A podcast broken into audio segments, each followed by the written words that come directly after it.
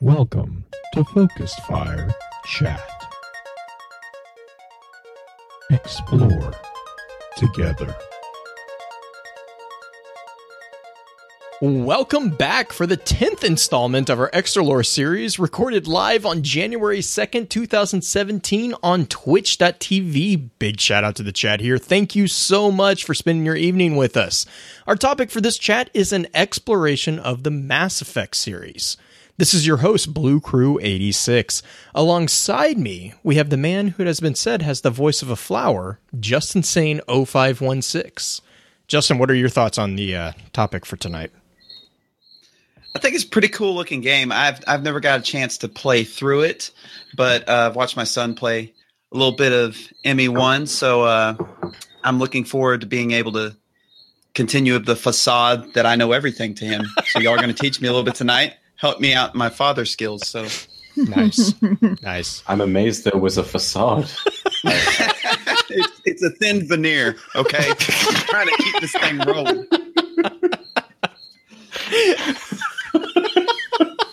It begins. Let the fourth annual Justin Roast Fest begin. I'm so sorry, dude. In advance. Okay. I love you, really. It's okay. Love you too, bro. we also have with us a huge fan of the series, Mel. Mel, I know you probably have a ton to discuss on the styles and themes of the series later, but have any good teasers for us right now? Mm, not at the moment, besides uh Garrus's best space boyfriend ever. So I'm just gonna I'm just gonna start and end with that. Okay. Because Garrus is just Garrus is just best space bro as well. Garrus just rocks. I Garrus agree is- that Garrus is best companion. right? yes, he is best companion. Always take Either, Garrus. be, be, best companion either next to you or in the sheets. Either either option is Whoa. be okay. Absolutely. so that just happened. And on that note, remember, guys, Mass Effect is one of those games you can romance an alien.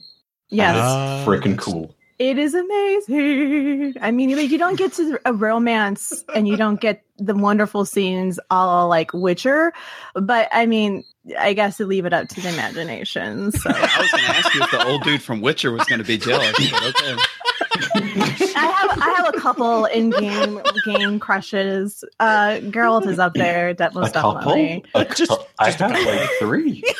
I have like Two solid time three. Okay, so so like so like in order right now it is it is Garrus and then um um I really power like rank. Okay.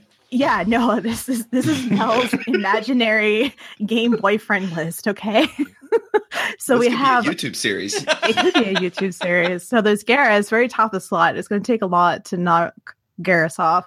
Um it was Dante from the Devil May Cry series, but Geralt is sliding in there and he's getting he's getting like way higher.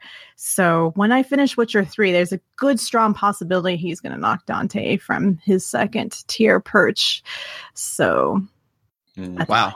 All Yeah. of mine There are from so Overwatch. Many, so many jokes Oh my God. that you could make, but we're not going to.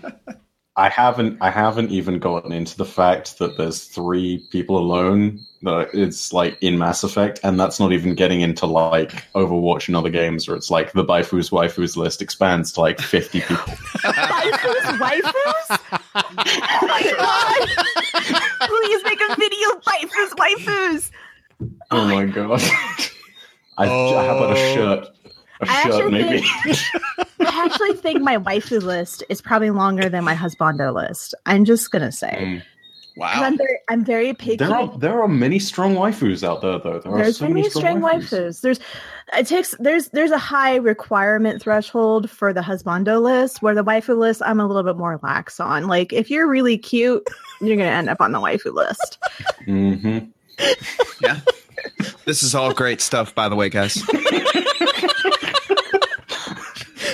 This, this this is deep ingrained into the Mass Effect lore. Oh yeah. So, of course, for a topic that I know virtually nothing on, we need to make sure we have someone who is well versed on the lore, in addition to Mel, so that there can actually be a conversation. Um, so, it is with pleasure that I welcome back our favorite sultry tiger. My name is Bife. Bife. Hey guys, It has Good to be truly been show too long. after so freaking long. Good Yeah. lord. Yeah. Ah, So way, how way, way too. how is everything across? Well, are you are you across the pond right now? I know we we have Uh, some of your I'm- friends I'm in the background. Okay, so long story short, I'm on leave with my family in, and yeah, that's kind. of, I mean, Mel, you asked what the noise was at the very beginning. Barbados has got tree frogs. They're the equivalent of crickets at night, so that's the sound you're hearing. Oh, okay. Tons and tons and tons of tiny, tiny tree frogs. Tree frogs. okay, hmm. tree frogs. Got it. oh yeah, It's a yearly tradition. it it kind of Oh, is. it is. Like Guardian Radio has now had this for three or four years. Going back, I mean, we've had a full like Star Wars episodes four till through seven of Guardian Radio episode. You know, a new croak, the frogs strike back, a new tree frog, something like that. Oh no, Return of the Tree Frogs rather. And now we've had the frogs. awaken. I was gonna say, uh, is the last one the tree frogs awaken? Is, is that one? Frog one.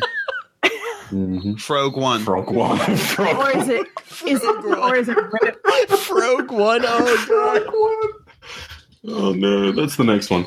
But no, that's that's that's where I'm at right now. And I was I had some time, so on top of Guardian Radio, I was like, hey, I'm going to do Focus Fire Chat because normally my schedule is already so packed, and now I get an opportunity to jump on, have some fun. So yeah, let's do it. Yeah. So yeah. so if you if you don't mind, for those who live under a rock and don't know, which they should, but if they don't, where can we find you and what got you into Mass Effect? Ooh, so the first uh, is you can find me on YouTube if you just search my name is Bife. I will be at the top of the search list. Uh, I do YouTube stuff normally about Destiny, but I'm branching out into Mass Effect Andromeda, which makes this podcast particularly relevant. I'm also on Twitter at my name is Bife, and I first played Mass Effect ages ago when a friend of mine recommended it to me. I was not the biggest fan of the first one just because I wasn't the biggest fan of that style in particular of third person shooter RPGs. However, after seeing almost nothing of the hype for Mass Effect 2, I picked it up on a whim. And then I basically just said, "Hmm, okay, let's give this a shot, see what happens. Four months later, I think I finished my second playthrough of the game, and I completed it on Insanity. I was so in love with Mass Effect by that point, and I thought nothing will ever be better than this in story terms. And thus far, I think only BioWare games have even come close to conquering that. And they do it so well with interpersonal stories. And that I consider as the point of me really getting into Mass Effect.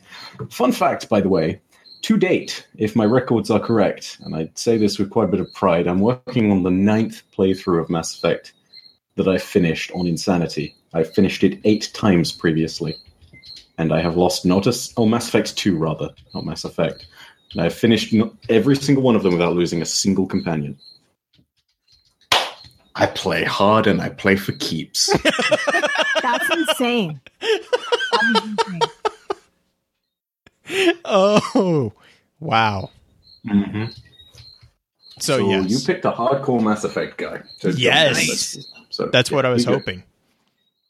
But So, to be to be fair, I feel like Mass Effect people is either you are or you aren't. And like the people, if, if you're a Mass Effect person, you are a Mass Effect person. Oh yeah. um, you know, like almost everyone, like I didn't actually play the games until like two years after Mass Effect 3 came out. And my friend just said, like, oh, you need to play it, you need to play it. And after getting prodded enough, I'm like, okay, fine, I'll play it over Christmas. You know, that's when things are kind of chill for me. And I seriously spent from like beginning of December until March, just nonstop Mass Effect. Any free moment, Mass Effect. And I there were some moments I think after I finished it, the whole entire story, finished it completely the first time. I had to take like three weeks to deal with a lot of emotions. So um Mhm. I don't think we're gonna be able to convey how impactful the story is and how Bioware is able to tell this tale um, of Shepard and and all the different things that they go through as a team. Um, but if you guys haven't played it, I know the first one's really clunky to get through, but definitely try to powerhouse the first through. one is alone worth it for Yes. playing Mass Effect 2. Full yes. stop. So I, if any of you are out there and you still haven't played it, you still got time to play it um, before Andromeda comes out. Granted, I don't think they're going to bring anything in terms of the lore of Shepard's Tale and what's in those characters into Andromeda, from what I have heard. But it is probably going to be referenced in terms of like what certain species are and all stuff of that nature, I would imagine. So, but I would still pick it up. I'm still planning to pick it up again and play it again for the umpth billionth time, probably in February ish, March ish, right before it comes out. So that way everything's fresh. But do it is essentially what I'm trying to say is play the games. Blue. Justin. Yeah, yeah, yeah. So this, I mean, basically mm-hmm. what I heard was it's like Assassin's Creed and Skyrim for me. Uh, no. No. No, no, no. But I mean, like your your Those obsession. Blue. No, no. Those guns. Your your obsession with Mass Effect sounds like my obsession with the Elder Scrolls games. Like whenever, Oh yeah. whenever it, it's it, whenever, comparable. yeah. That's that's what I meant. Sorry, not that it. No, no, no, no, no. Because they're they're definitely all three different completely. But I, but as far as like obsessiveness, that's what it sounds like. Oh To be- yeah, to, absolutely. to be fair, after I finished one, I liked it a lot, but it wasn't until two when things started really like I was invested, like full on Yeah. invested. I wasn't just like playing the game anymore to find out what how the story went, and that's how I felt like a lot of one was. But like two, you start getting into the meat of it, and like. It, like Sky, my, I love Skyrim and stuff. Like it's definitely one of my top tier games in like the whole entire lore around Elder Scrolls. I love it, but Mhm. I feel like you can't build the relationships that you build in Mass Effect in any other game. Maybe maybe in the um on Oh, the yeah. Dragon uh Dragon Dragon Age. Age series. Um I couldn't get But into Dragon so, Age. So that's another Bioware game, right? Right, So Right. BioWare, BioWare's yes. kind of cornered the market on the the relationship. 'Cause, I mean, when you what you were what you guys were explaining both before the show and just right now about the first game being so clunky and then playing it for the second game, that's what made me think Assassin's Creed. Because oh my god, the first game was mechanics wise terrible, and then the second game was amazing in my opinion. Like it just it was like two different games. It felt like, but that's what I've always told people when they ask me like, do I start with the first one? It's like, yeah, you need to start with the first one because of the story. It explains a lot. It's a pain feel- to get through. I just feel like with the Mass Effect series, there's there has never been another game in video games that I've experienced on such a deep and personal level. And I know that Oh, sounds really weird. No, that's But that makes sense because I've heard that a lot too. Yeah, and it, it, it Mhm. doesn't it doesn't just feel like Bioware is telling you a story. Like you know, like you you you love the you know I love the story in Destiny. I love the stories that are in Assassin's Creed and stuff like that. Like they're great stories, but somehow you are pulled into the Mass Effect world and Shepard's story, and it's not just you're seeing Shepard's story and like helping it unfold. You become Shepard and you become so invested on what the choices are and what's going on and who your teammates are and your relationships with your team that it is it is no it is unlike any other gaming experience that I have ever Mhm. experienced. So and I'm and I know it's kind everyone says that about Mass Effect and um, when someone told me that I'm like yeah okay yeah it's just a video game still but then you play it and then you go excuse me I I I need to have a moment because Mhm. something happened in this game that I don't know I need to deal with it. So This is this is one of those games where when a companion dies, you will cry, and when you have a moment where you're reunited with the companion when you thought never see them again, you can stand up and legit start cheering. And you'll have moments with them eventually where it's actually like you sit down. It's like I could see myself doing something similar to this with a buddy. Right, Right. right, It- right, right. There is no other game to this day where I've been able to sit down and say, "That's my video game, bro." No one knows exactly who I'm referring to. Mm-hmm. Mm-hmm. I, I, I, I thinking about the the stuff that happened, and then like just the relationship with Garrus in particular. I'm like, I, I start getting choked up about it already. Just kind of like just thinking about it and thinking about how it ended. I'm like, gosh. See, I need to breathe. Mhm. See what's co- see see what see what's going on. I have to breathe. Well, okay, real quick before we get fully into the chat, um, let me go through the few housekeeping notes just real fast. So, in our last Extra Lore episode, we discussed the world of Borderlands. If you missed that and have any interest in hearing our thoughts, please be sure to check out www.focusfirechat.com for archives of all previous chats, as well as links to all our various other pages. If you don't mind, please give us some feedback on iTunes to let us know how we're doing. As many of you already know, Focus Fire Chat is a cross community gathering where the intent is to offer a week long, in depth view of a particular subject from within the lore of Destiny and other games. With the Extra Lore series, we delve into a game series other than Destiny for a full month, giving the group a chance to get a feel for the other games that our community loves to play. We try to stream a recap of this month long conversation in the first week of each month. Please be sure to also give some support to the other podcasts in the Guardian Radio Network found at theguardiansofdestiny.com. These include Guardian Radio, the official podcast of the Guardians of Destiny, Guardian One, and Ghosts and Echoes, which also has the Destiny audio grimoire. Our next extra lore is going to be a discussion on the Legend of Zelda series, so be sure to jump into the Discord server and weigh in on that. With that, Bife, would you kindly start us off with a general summary on the information that we have about Mass Effect? I'll be in the middle of some calibrations, so please excuse me for a bit of silence going forward.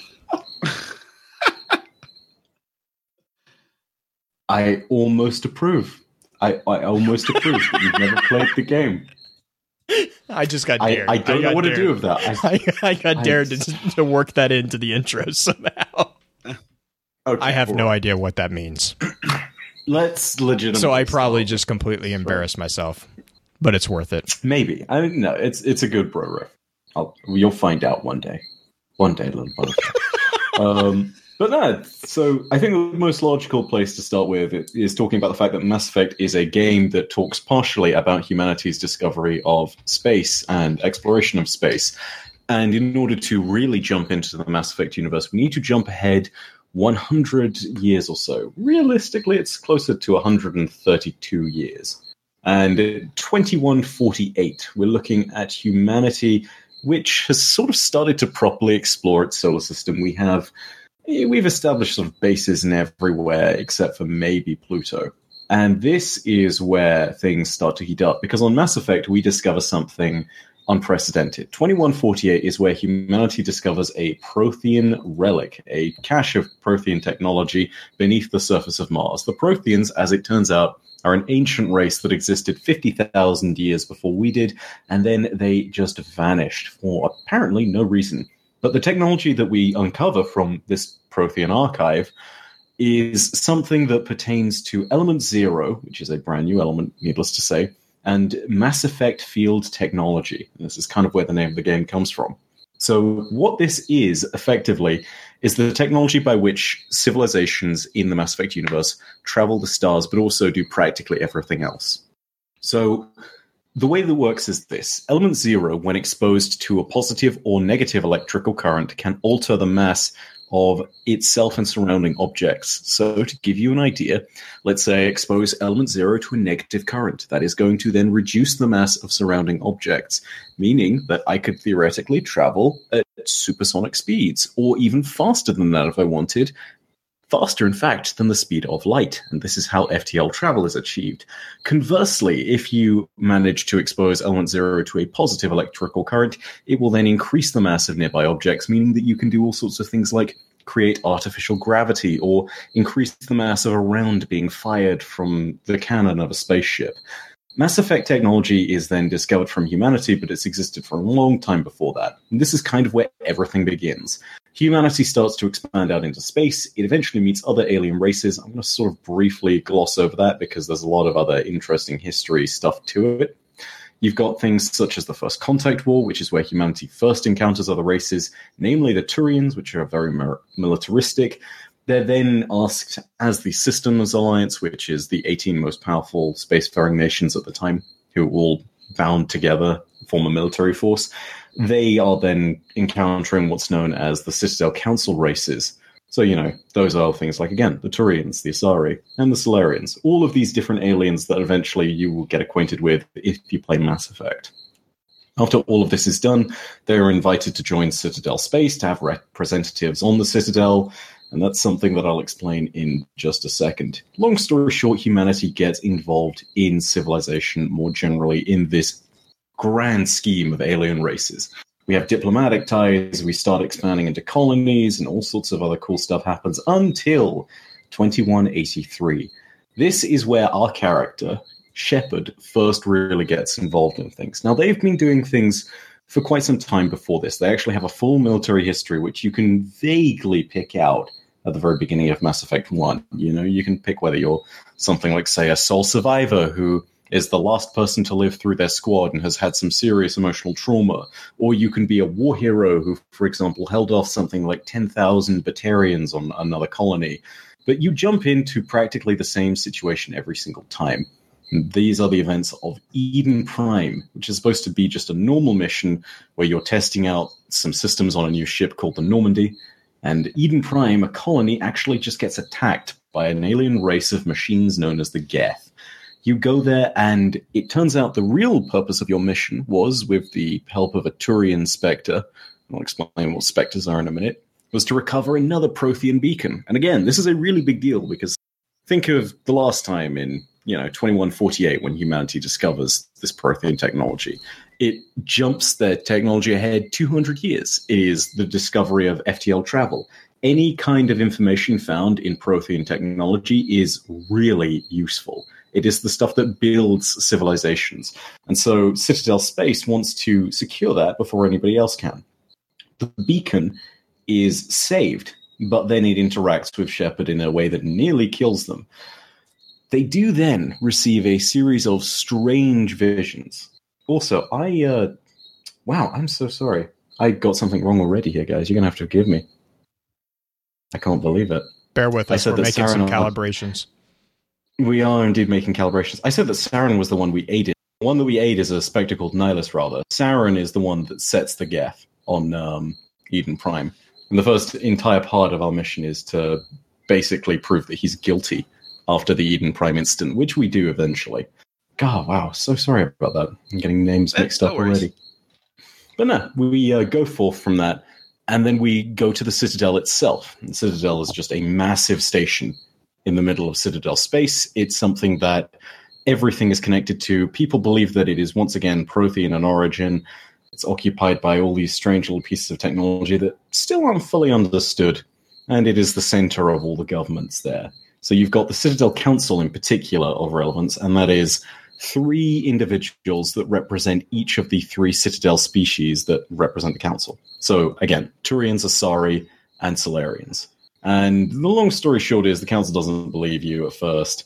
You then go ahead, prove that Saren is indeed guilty. They strip him of his position as a Spectre, and they make you a Spectre instead. Spectres Spectres, well, Spectre stands for Special Tactics and Reconnaissance, and it's a branch of the Citadel government that has no rules. Quite literally, the agents of the Citadel Spectre wing, they can act as you will. They will literally have no laws that bind them. They can do anything in the interest of Citadel space, and as a result, they're often seen as quite a scary force in the galaxy. Again, someone that is completely above the law. How would you guys Mhm. feel about that? is is there's a lot of power and i think it's also very important to note that human race on the citadel is not necessarily frowned upon but they see us as a very baby race and that we haven't really paid our dues in so to speak Mm. um, to be on the citadel um, and the fact that we are pushed or that Shepard actually becomes a specter is is such a huge deal. Um, The fact that we now have a human specter and a human that we already, already kind of see as not maybe someone we really want as a specter, but now given pretty much carte blanche throughout the whole entire galaxy to do whatever they want and not have really any severe consequences. Hmm. Um, that's a lot of power. That's a lot of power Yeah. and, also, I think again, we I'm- see how it kind of corrupts someone a little bit later on, a little bit, right? How they are able to carry out their their missions under the Spectre status, and that's not Saren. Saren. Mhm. So so they they Yeah. enjoy Yeah. they enjoy the sight of humans on their knees. That was a Mm. joke. Seriously, you need to stop looking up these references. Come on. you don't even know who EDI is. You don't even know. You don't even know why that's funny. Oh man, I have no Do you idea. even Mass Effect, bro? No, I don't. I'm literally getting private messages of like different lines to work into these. This is my contribution for tonight. I feel like Justin. Listen, Blue. Mhm. I feel like Justin. Listen. When someone's doing the whole Cyrano de Bergerac, you're not supposed to announce it. You're supposed to like act like you are saying the thing. You know, you know. Mhm. Like it never even happened. Exactly. It's like it's like an ARG. You deny the existence of the ARG Thank because that's the commitment to the ARG. But that the um. So yeah, again, that's why it's such kind of a big deal for Shepard to have become a Spectre. Uh, again, they're an expanding race, humanity, and they've been around in Citadel space realistically for just under thirty years. And there are other races like, say, the Volus or the Elcor, or you know, maybe even the. God, that's a good question. What race instead? I mean, Drell or Hanar, they don't have anywhere near as much representation as the humans all of a sudden do. It just shows how big it is to have a Spectre. So, it's pretty serious note there. Your first mission as the Spectre, though, is basically just hunt down Saren, because you need to make him pay for what happened on Eden Prime. It was a whole colony that basically got destroyed. He tried to steal a Prothean beacon. But what's more is, in your investigation of Saren, you uncover a very strange audio log, which is buried from a Geth data core. It was something recovered by a Quarian called Tali. She then becomes part of your squad and is a squad mate through the entire games. I know that name. One all the way to three. So the log is a conversation between Saren and one of his partners in crime, someone called Matriarch Benezia. She's an Asari, very powerful one. And the conversation goes something like Eden Prime was a major victory. The beacon has brought us one step closer to finding the conduit, which is Saren's line. And Benezia says, and one step closer to the return of the Reapers. Reapers is a point that's really debated over by the council at first, but Shepard understands almost instantly because his vision that he got when he nearly got killed by the beacon on Eden Prime, it actually shows synthetics butchering organics. And Shepard realizes that this is a vision of the Reapers wiping out the Protheans. He doesn't fully comprehend it just yet. He hasn't seen the entirety of the vision, but he really does start to understand that this is the real threat. Saren and the fact that he's trying to bring back the Reapers is going to be more than just problematic for humanity and the colonies that he attacks, but also it will be problematic for everybody in Citadel space and the galaxy at large. So he then basically presses the council, says, You didn't believe me once.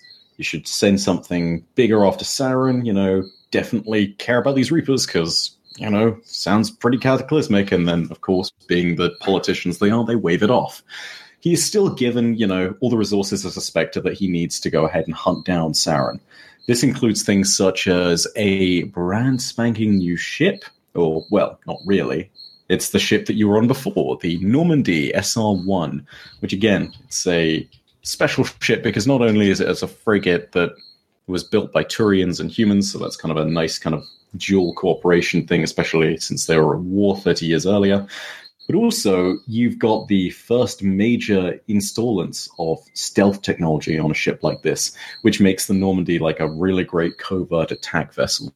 It's also got a Human Alliance crew that you already hmm. know, with people like Joker, who's your pilot throughout the whole thing, Dr. Chakwas, who continues to be your doctor throughout the entire Mass Effect series, unless she dies for some reason. And yeah, you also have all of the previous teammates that you had. Now, when you go out into the world of Mass Effect in a much wider series of events, there's a ton of side missions. I'm not going to go into any of them because there's just. This is the thing about Mass Effect games. There is way too much to keep in your head all at once, and lots of it becomes relevant to the plot in the later games. But to recall every single little event and how it interweaves would be like trying to pick apart someone's knitting of like a 400 thread count Egyptian cotton sheet. It, it, it's just too much. You can't cover it. So, suffice to say, there are three major missions that you have to start off with. The first of which is you have to recover Matriarch Benezia's daughter. She potentially has information on Benezia, and of course, it turns out that this is actually just a mission to recover another squad mate. And so you go ahead after you've done this, you recover Liara, who is your major squad mate. She's also an expert on the Protheans, which comes in very handy. She allows you to see your visions again from time to time. She is a potential romance character. Also worth noting again, she is indeed an alien. She is the she was like the poster girl, so to speak, for romance in Mass Effect, uh, at least Mass Effect One. So you know, interesting character to talk to on that front alone. Jump in, say hi, guys, and gals for that matter, because she does not care at all about gender, as one should not. And anyway, like after you've done that, you get a whole bunch of different things that open up there. You are attacked once again on that planet by the Geth, and so problems, needless to say. Your other two missions that you get, one of them is on a planet called Feros. It's a human colony that once again is being attacked by the Geth. You go ahead and defend them there. And ultimately, it turns out that the corporation that's been based on that planet has found a creature known as the Thorian. And the Thorian basically is a massive ancient plant like growth that has kind of survived for ages and is able to mind control people. In short, it doesn't exist around you long enough for you to be properly indoctrinated and mind controlled, but you do manage to kill it, but not before you manage to recover from it a cipher. Now, the cipher effectively is just the imparted wisdom and language of the Protheans. It lets you understand more clearly the visions that you have. Then, after you're done with all of that, oh gosh, the third planet that you go to is Noveria, and that's covered in ice. Again, there's another Geth incursion there, but this is where you actually find Matriarch Benezia. When you found her, she has been completely and utterly controlled, it appears, by Sovereign, which is Saren's ship. And this is a horrifying realization because she has no more free will. She is completely and utterly Saren's slave, and you have to kill her. But on top of that, what's even scarier is that she's uncovered an ancient race that previously had been fought by Citadel Space, known as the Rachni. Think of the Zerg or just the Tyranids from either the StarCraft or the 40k Warhammer universes, respectively.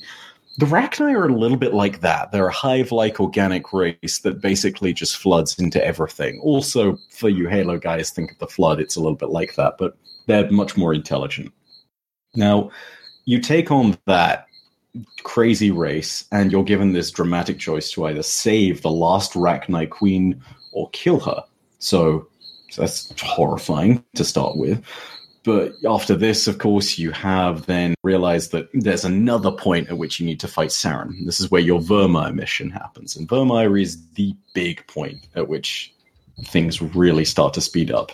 Turns out Saren has a facility there. He's breeding a race called the Krogan. The Krogan are uber powerful. They exist in our universe currently. If we're in the shoes of Shepard, you even have one of us.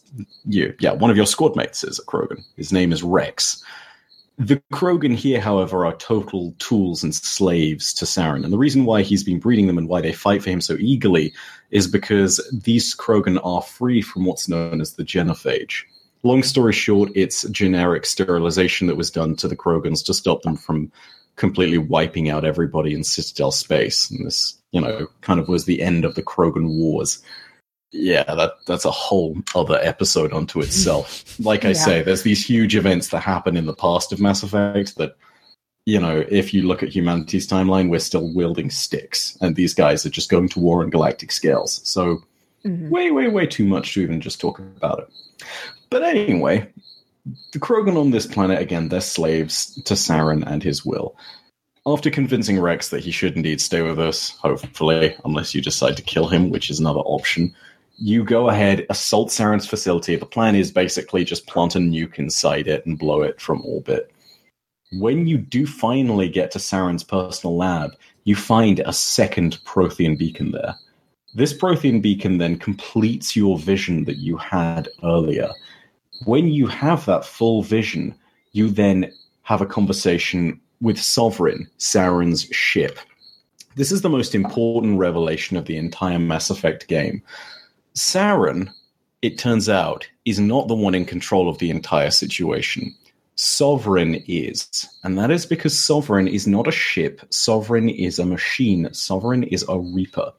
Reapers, as it turns out, were not simply a machine race. They were massive machines, and they were capable of so much more than simply the Geth, who, you know, can shoot guns and do all sorts of cool little combat stuff. But the Reapers are a force unto themselves. They are ancient beyond comprehension. They have existed for millennia upon millennia. And this is the point at which I think it's appropriate to jump into ancient history. But before we go any further, everybody with us so far? Any Yes. big questions? So I just I yes. yeah, go for it, Justin. I'm sure yours is Uh, more I've- serious than mine. No, no. I have a question actually for Mel. Are Hmm. you doing a uh, costume corner for this one? Let's see how long this goes because this might go really long. Um, Mm-hmm. and uh, if there's a little bit of time at the end, maybe. But Okay, because I actually had some some questions about Shepard's armor, but we can uh we can w- w- Shepard that. has three different versions of armor depending upon. That's that's what I was going to ask. The you know kind of Mhm. I, I've seen a lot of pictures of Shepard even before we found out we were doing this, and uh his kind of iconic armor with the N7 on it is that is Mhm. that Spectre armor? Is that No, but I can explain what N7s are, and it's kind of relevant given yes? that it's That's one of what the I that's yeah that's the ultimate question is what's N7 mean? Okay, so N7 is basically just a human special forces group. N7s get special training. They are selected from soldiers that um, effectively have gone through a whole. How, am I allowed to swear on this? I can I don't beep it know. out. Yeah, They they they seen some basically. A lot of it. A lot, a lot of it. so it, it kind of breaches into this idea of every single um, unique brand of special forces, right? The Salarians have the Special Tasks Group, which is known as the STG for short. You've got guys like the, I say guys, gals like the Asari, who are an entirely female race. Again, those uh, Commando. special forces within them are either commandos or alternatively Asari huntresses, depending on the Mhm. professions they go into. You can even maybe view the Asari Justicars as that, but that's a kind of totally different thing. That's almost like a paladin type thing, realistically. Um, you then go into Krogans, and they have Krogan warlords. The Turians have their own kind of. I mean, their entire race is militaristic, to be brutally honest. But Turian generals and Turian assault squads, in particular, are known to be ruthless and one of the toughest militaries in the galaxy. And the humans, their answer to all of this and their equivalent is the N7 program. And it's worth noting again, N designates that they're special forces, and 7 designates the highest level of military training that they can get. In other words, your N1s through 6s, or sorry, N2s through 6s, I think it is. Um, those guys are kind of like basic. N7s, they know everything. N7s are the toughest soldiers that humanity has to offer. So, Mhm. yeah. okay. Yeah. Do the do the, Zerg, do the like, the Zerg races do the, does the Zerg race do a Zergling rush? Um, Gosh the Zerg race Blue. can. I mean, they sort of can. They right? do, Like, yeah. They, have- do have the little. So, like the arachnids, uh, obviously they look kind of like a spider. Um, if you want to, you know, arachnids. So Mm-hmm. you, there's at one point, depending upon if you save the arachnid queen or not, um, you experience arachnids again, and then you see the little babies, and then they they will come after you when you try to fight. You so- will try to kill you, and it's bad. Yeah, and it's bad. So and then it you is could, a and then Zergling rush. Hmm. Yeah, you do get a Zergling rush. So, but then, and then again, depending upon what your choice was, um, they will be relevant or irrelevant Right, Um, right, okay. I later mean, on. even if the you even if you choose spoiler alert, they the, the the Reapers manufacture a queen. I think. Well, actually, it's not manufacturing queen. Technically, it's like they um through shenanigans. Let's say there's some reasons why they can come back, and it's very sort of like, oh, okay, fine, I'll accept it because video game. Mhm. Mhm. Those those Goram Reavers. Yeah. but anyway, On go to, into back the to the next serious bit, conversation. It's all ancient history from this point to make Sovereign's conversation make sense. So we're going to go back to the beginning of the Milky Way as we know it. And the beginning of the Milky Way, the first civilization that we get, is ruled by a species known as the Leviathans. Effectively, they look just like Reapers, but they live within deep oceans underneath, and they have mastered a ability which means that they can control people telepathically. It is quite literally mind control. And as a result, they spread out throughout the galaxy on this simple ability. They create artifacts that allow them to more precisely control individuals to the point where they can control entire societies to a small extent. And all of the societies worship them and give them tribute. However, they cannot control the societies entirely. And this means as the lesser um, slave races develop, they are still cared for, and they inevitably create machines, synthetics, things such as artificial intelligences, things kind of similar to the Geth. And this is one of the huge themes of Mass Effect because it turns out that, well, as the Leviathans get older and they see things go on more clearly in the galaxy, they realize that every single time a synthetic counterpart is made to a race like an artificial intelligence, every single time the synthetics and the organics will go to war and the organic race is destroyed.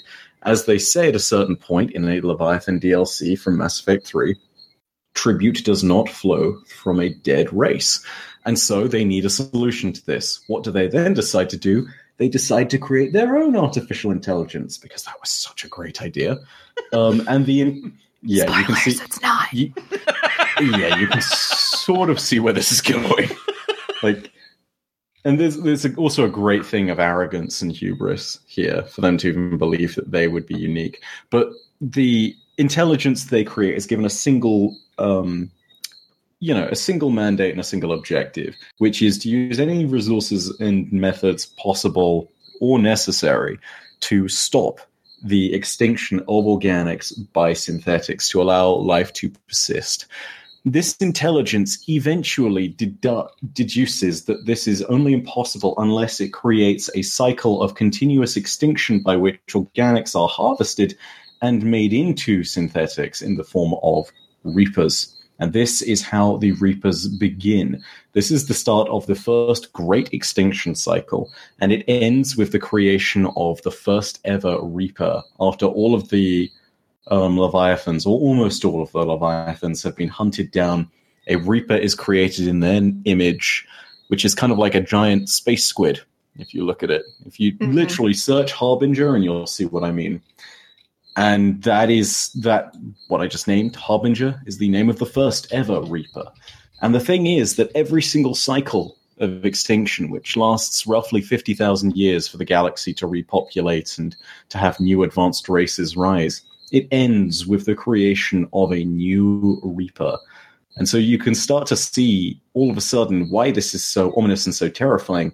Not only because by the end of Mass Effect 2, you can see in a brief cutscene how many Reapers there are, and there are a lot of Reapers, but also it means that this extinction cycle has been going on since the dawn of time. Since civilization was practically a thing, there was nothing before the Leviathans, as far as we know. And that's what's so horrifying. What's more, the Reapers eventually, and this explains why Matriarch Benezia has had some mind control stuff going on, the Reapers actually generate uh, a way of copying the indoctrinating, mind controlling abilities of the Leviathans. And they turn this into a system by which they can not only possess the, the, the very thoughts and behavior of everybody who encounters the Reapers, but also they can create things called husks, or, well, weird. The human versions, at least, are husks, and they're basically human frames and skeletons that have had all of their parts that were organic replaced with synthetics. They're kind of the equivalent of space zombies. And this is effectively all that you end up fighting in Mass Effect 3 is the various different kinds of husk that you get. So yeah, that in itself is terrifying.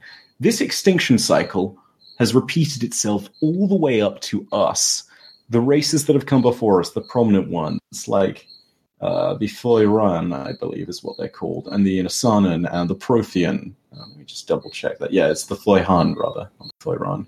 But the point is, every single one of them has gone through their own extinction cycle.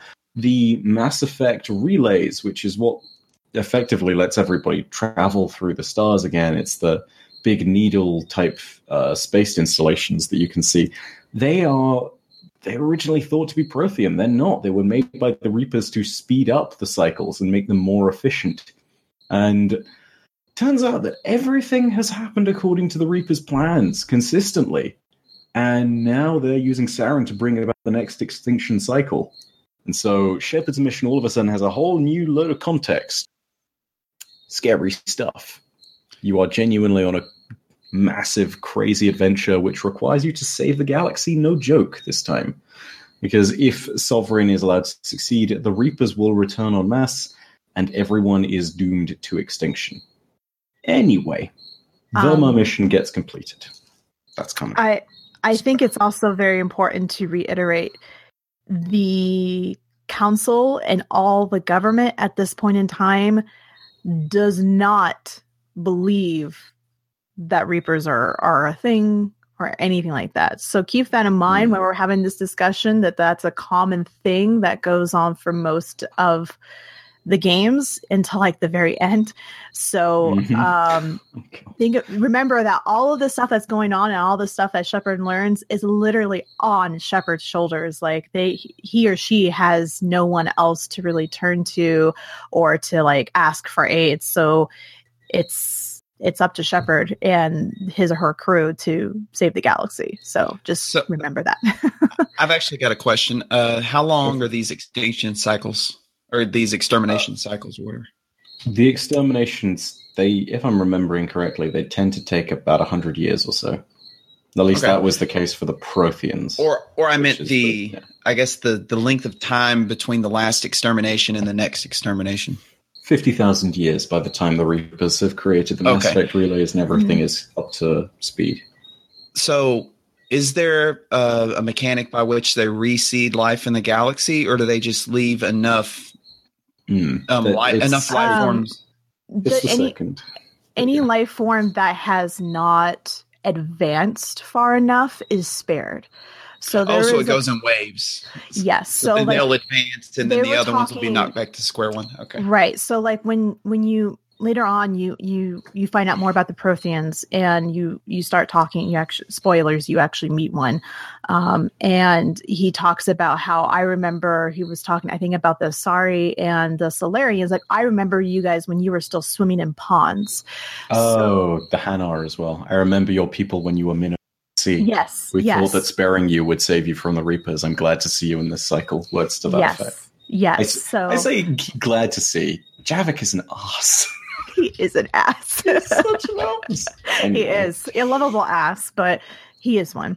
So it just depends. So, like any civilization that is, I guess, advanced far enough and can do space travel and that could actually create a synthetic in its image, I think is then subjugated to the mass extinction. And that's Okay. Hmm. what's, I think, is the important requirement is because that's how what the whole entire deal is organics versus synthetics and if an organic can create a synthetic then you're on the chopping block so Yeah. So if you're at the big boy table, Cthulhu's Yeah. going to eat you. trouble. I mean, like space space travel, and I think the ability to create an advanced artificial intelligence are two very good measures. But it's it's very worth noting again that uh, you mentioned the Prothean Mel, which is absolutely the best point at which to come from from this, because even as he encounters you um, and refers to the races of your particular cycle, he Mhm. refers to you all as primitives yes because at the time being, you know, we were the ones on our hands and knees. There's a point at which you go into an Asari temple and Liara is with you. If you bring Javik along on that mission, he has some hilarious lines that he drops about how the Asari were kind of like the chosen students of the Protheans of that race. And so she's going over all of the actions of a god called Athame, I think, who is like an Asari legend.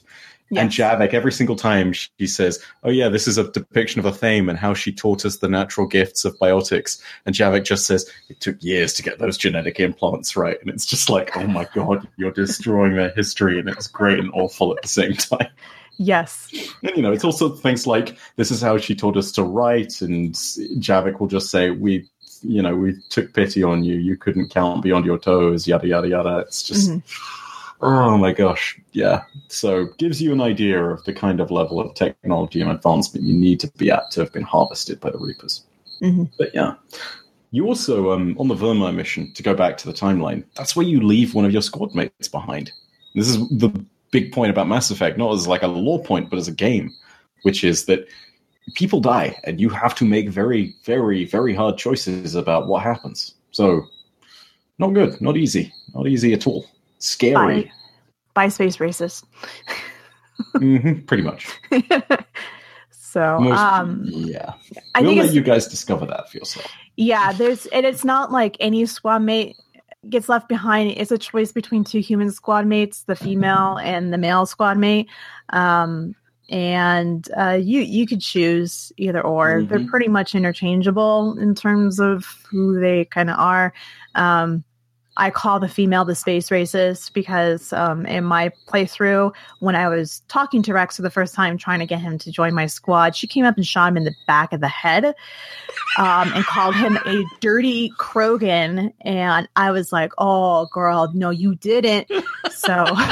Um, and then I reloaded and I did I did a different dialogue set and like upped my charisma aspects or whatever it is that we had to do. I think I went and found his armor first is what I did. You know, I know, I know she says some very, very, very sketchy things if you talk to her on the Normandy, but I've never seen her actually shoot Wrex in the head. Oh my She god! did. she did. I had. Is that an actual dialogue option?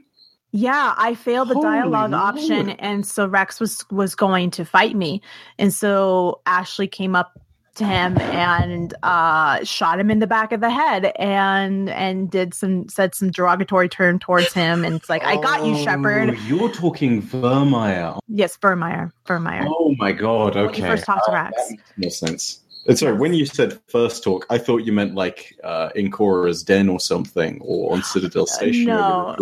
You recruit him. No, Dude, not. I was going to say there. that's I I didn't think Mass Effect did something that crazy. Like, good lord, no, not I- not actually. if that had happened, no. I would have been like, whoa, that escalated quickly. No, on Virmire when you when you see him and you're talking about the Krogans and all that. Da, da, da, da. Mhm.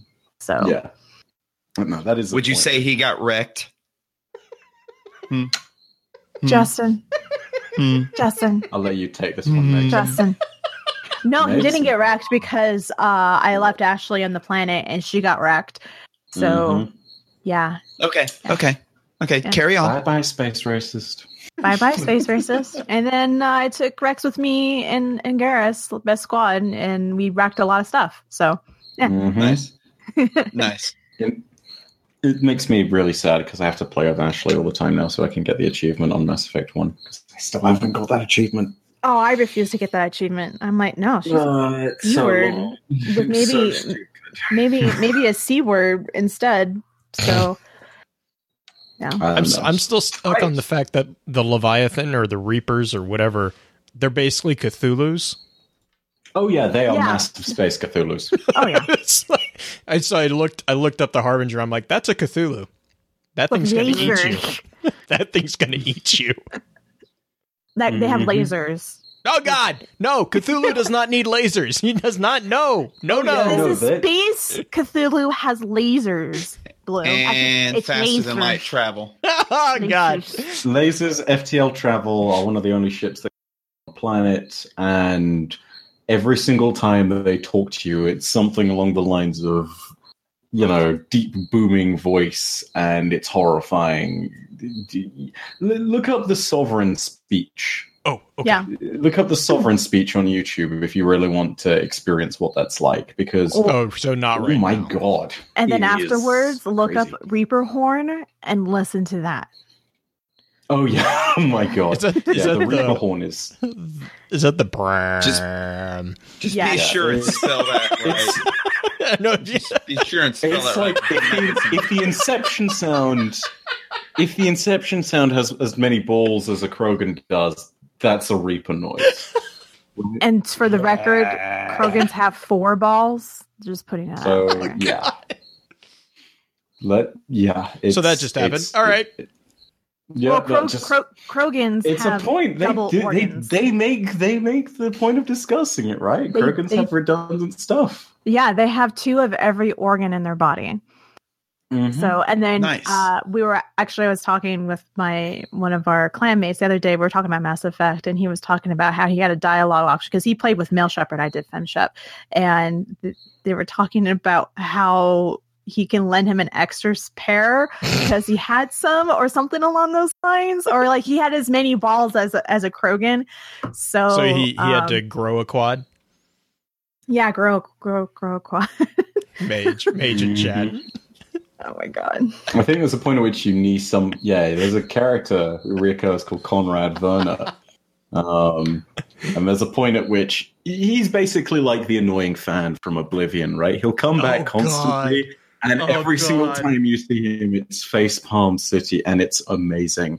And there's one point at which you can just knee him straight in the balls. Oh my god, that would be you. amazing in Oblivion. There's a nearby Asari who happened to have a Krogan father, and she just celebrates. She's like, "Yeah, kick him in the quad," and it's kind of you know, that's a reference to it, right?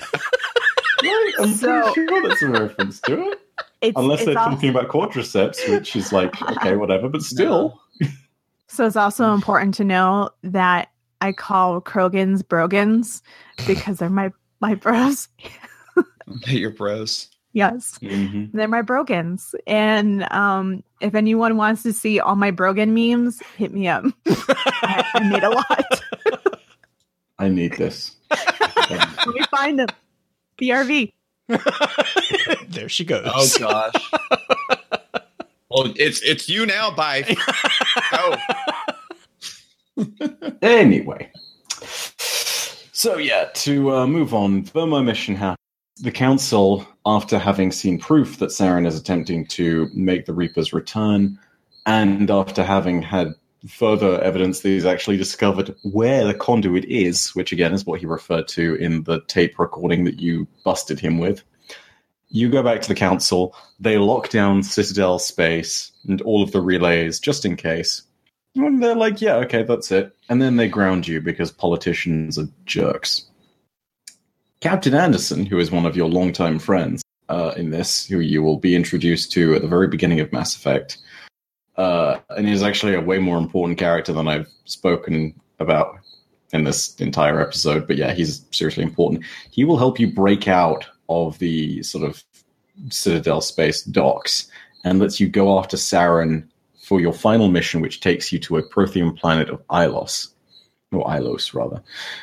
This planet is discovered to be where the conduit is after you complete your vision and it's interpreted to you by Liara, after you found the vision again, after you've discovered the cipher on um, on Feros, after you found everything.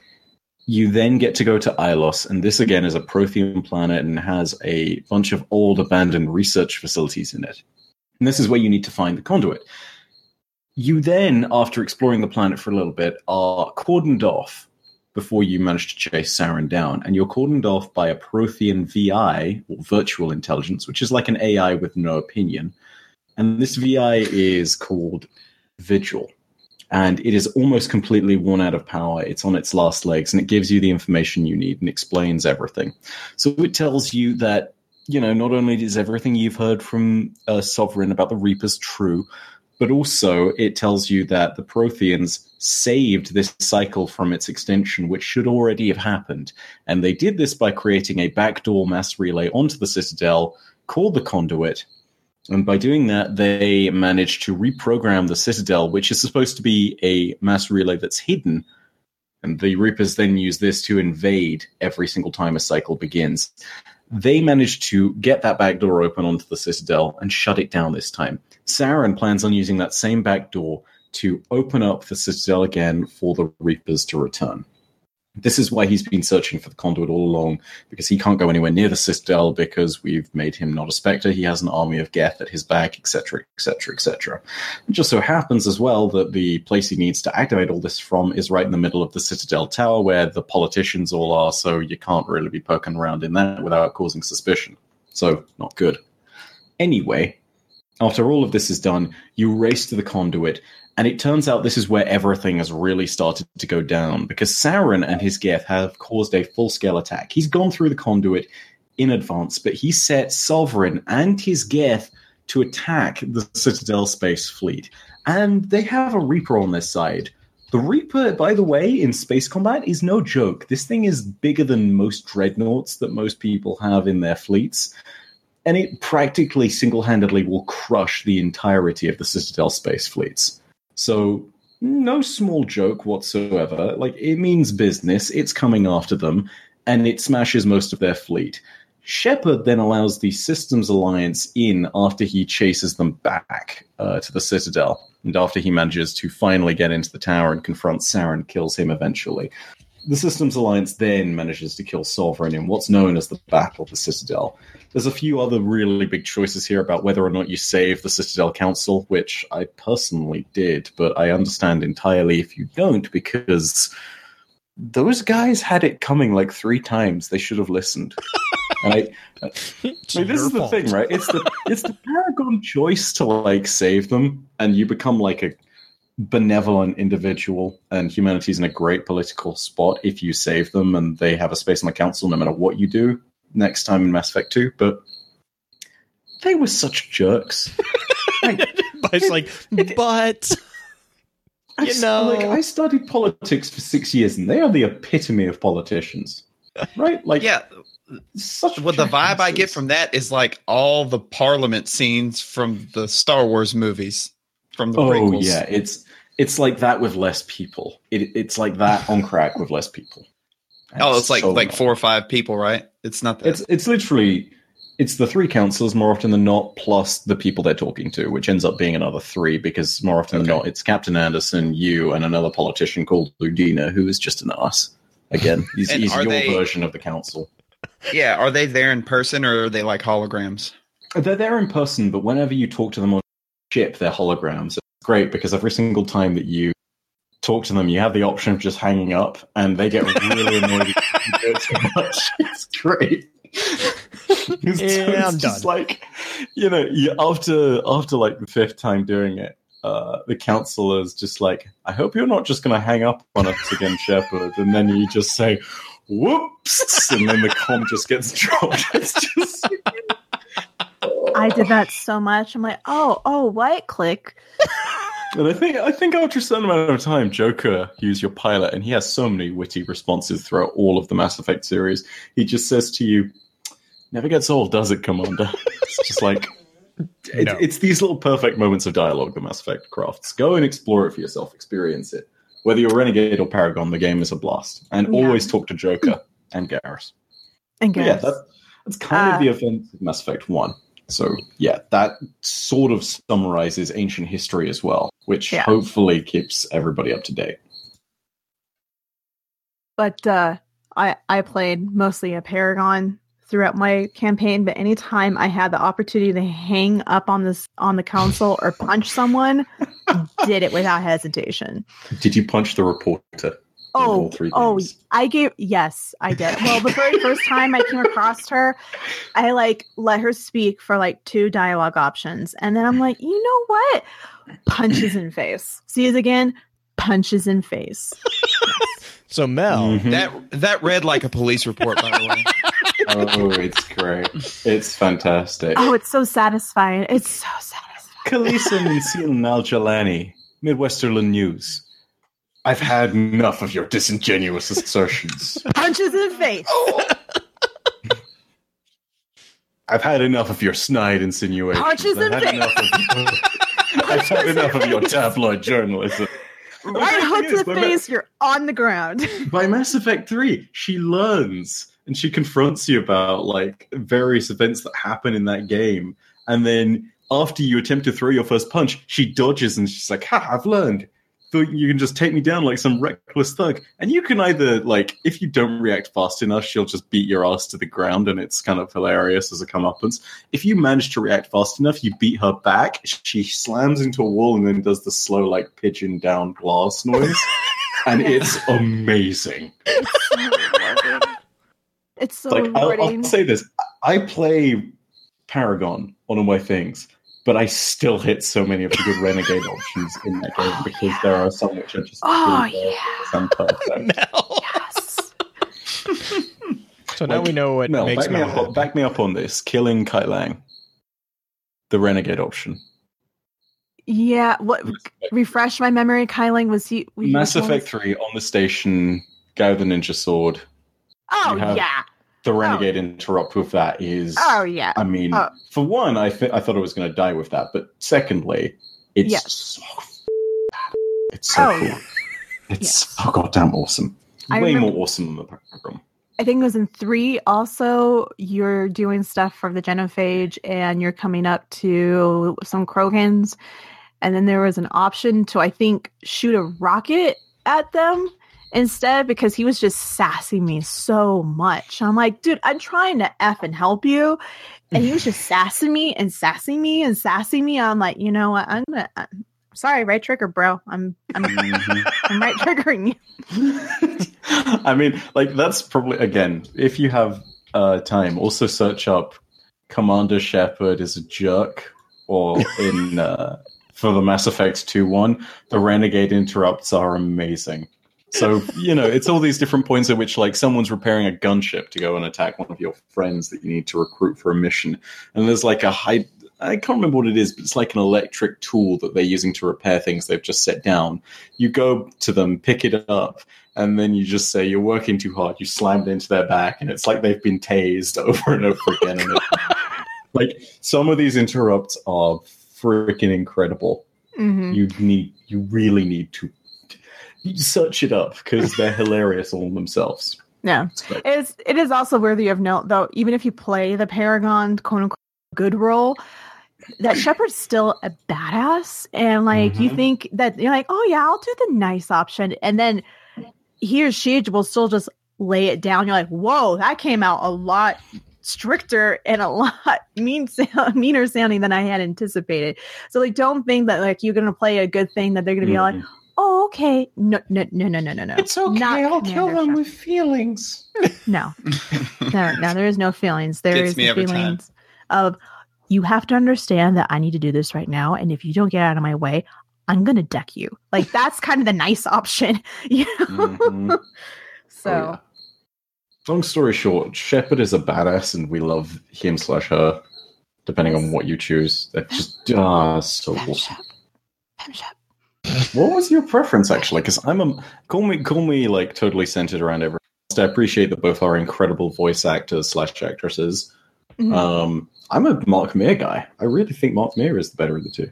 oh, dude, no, Jennifer Hale, man. Like, Oh, she's so good, but like no, sh- oh no, no, mm, mm-mm, mm-mm. Punches But in what- face. Punches in face.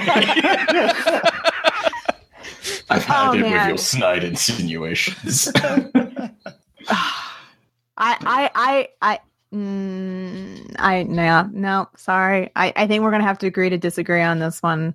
Like, Mhm, I think I'm, so. I'm a hardcore. We know what that means. Supporter. You're Means wrong. Punches in face. I've learned enough to know that when a woman says we'll agree to disagree, it means you're wrong. I know that much. I, Okay. uh, Okay, no, I gotta say this. You gotta, gotta be very careful about your considerations because this is making me agree with Justin, and that's always a very, very strange. This is a slippery like slope. wait, should I go? No, you Should I go? I should go. I should. I should go. Should, should I go? Well, one of you stay because I- I don't know how to finish Do I this. sound like that? I, sorry, sorry, Blown Justin. That was a total inside. Mass That was an inside only- reference joke. Okay. yeah. Yeah. The Play the is yes, Citadel do. DLC. Also, play the Citadel DLC because Oh, my god, Citadel DLC is literally the best DLC I've ever played in any game. it's Mass I- Effect Three, and it's basically like a massive piece of fan service, and it's amazing. It's, it's, it's so good. Oh yeah, there's so much fan service.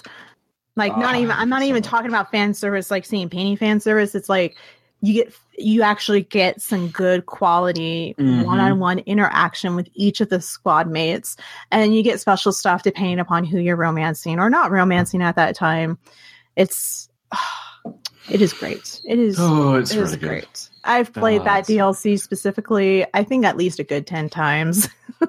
Just like, you know, I'm going to play the Citadel DLC today. That sounds like a fun time. Mhm. Yep, it's gonna be good. Yeah, it'd be great. I mean, be like, great. the other thing that you guys should absolutely look up. I've I've told you to look like five or six different things up on YouTube by this point. Mhm. Um, search Grunt Citadel DLC because Grunt's noodles thing is one of the funniest things I've ever seen in my life, and it's amazing. And if you know Grunt, it's even better. It's Yes. so much better. So what he's trying to Oh. say is you need to play Mass Effect. Yeah, that's that's kind of what I've heard. Is play Mass the Effect overarching thing here. and look up all Mhm. these things. Yeah. Oh, well, yes. you wouldn't have to look them up if you play Mass Effect. Oh, Well, that's rude. shots fired. Punch in face. Anyway, I think. God damn. Anyway, we should totally jump onto Mass Effect two and three before we get any further, because otherwise we, should. are gonna we're gonna run way over clock on this one. Oh, But yeah. yes. Mass And two- Effect Two's Yeah. heavy. Go, go. Sorry, two go. is very heavy. Okay, so Mass Effect one. Uh, events of the attack on the Citadel by the Geth have been pretty huge and resounding for humanity and for the rest of Citadel space. So the first ever thing that uh, Shepard is sent to do is to hunt down the Geth. Humanity is invited to join the Citadel Council either by kind of usurping it if you destroy the council, or by the simple fact that you saved it and you prove that humanity is ready for it in the case that you save the council. Uh, at this point, also, it's very important to know keepers know that Sovereign have been Sovereign's been killed. Right, Sovereign was destroyed, Saren was killed, and this means that they need an alternative plan to start invading the Milky Way again for this extinction cycle. Mass Effect 2's events begin with quite a bang, because whilst you're out searching for Geth, you get attacked by a mysterious unknown vessel, and the Normandy is almost completely destroyed. With this, you then have the horrifying moment where Shepard dies. Your Bye-bye. Shepard, the one that you've built throughout all of Mass Effect 1, all the same choices, all the same character development points, yeah, straight up dead. Just killed. Sucked into a vacuum of space. By the time that their body is recovered, they're literally nothing more than meat and tubes. It's horrifying. Mhm. However, Shepard's body is recovered by an organization known as Cerberus. Cerberus is a pro human splinter group of the Alliance, and they are no longer associated with the Alliance in any way. They are much more extreme. In some of their cells, they have become almost terrorist like. They are funded centrally by a figure known only as the Illusive Man, and he creates a task force headed by someone called Miranda Lawson. And that task force's job is simply given one goal. It's called the Lazarus Project, and its one goal is to bring back you, Commander Shepard, because you are the best. Well, you're the best thing, the best weapon, the best asset that we have against the Reapers. You're rebuilt by Cerberus, and then after you're evacuated from your facility, which is under attack when you wake up, you then go and meet the illusive man. He tells you to investigate a colony known as Freedom's Progress. And this is on the back of some serious, crazy happenings within the galaxy. It's worth noting, you've been dead and gone for two straight years. Like, nobody has seen or heard of you. You've literally been rebuilt. People think that you are completely gone. It's on all the government paperwork. You then have weird moments where because of this, you'll re-encounter old squad mates, and they'll learn of your recovery and whatnot. It's, it's a bit of a jarring moment to be reintroduced to people like that. This kind of takes up all of Mass Effect 2. On Freedom's Progress, you discover what the illusive man had guessed at, which is that the human colonies that have gone missing and are disappearing en masse, they are being abducted by an alien race known as the Collectors. And these guys are really enigmatic. They literally trade nothing with any other species aside from odd rare bits of technology. They retreat through a Mass Effect relay known as the Omega 4 relay, which is rumored to go to paradise and all these other crazy things. No ship has ever returned from passing through it. And your job is then, after you have discovered that the collectors are abducting these colonies, to put a stop to these attacks pass through the Omega 4 relay and ultimately destroy the collector's base, wherever that may be. Put a stop to the attacks. Because it's almost completely proven at this point that the collectors are under the thrall of the Reapers. And this is kind of the fight that you take on in Mass Effect 2. So you get a brand new Normandy. Cerberus, because it has so much funding and wealth, takes the original specs of the Normandy SR1, the ship that you had in Mass Effect 2, sorry, in Mass Effect, the original, and rebuilds it as the SR2, which is twice the size, has got like a whole crazy new set of inventory, same stealth systems. They even pull back as much of the original crew as possible, including Dr. Chakwas, including um, some of the guys from engineering, although most of them didn't actually manage to make it because they die in the attack from the original Normandy. And, you know, they even pull back Joker, your old pilot, who, again, reoccurring character through all three. Some key teammates have to be collected. You go back and find all your old squad mates, or for the most part, they join you. There's some people like Liara who isn't able, but she is still very much a relevant character and has her own DLC in Mass Effect 2. There's people like Garrus who join up with you, people like Tali, for example.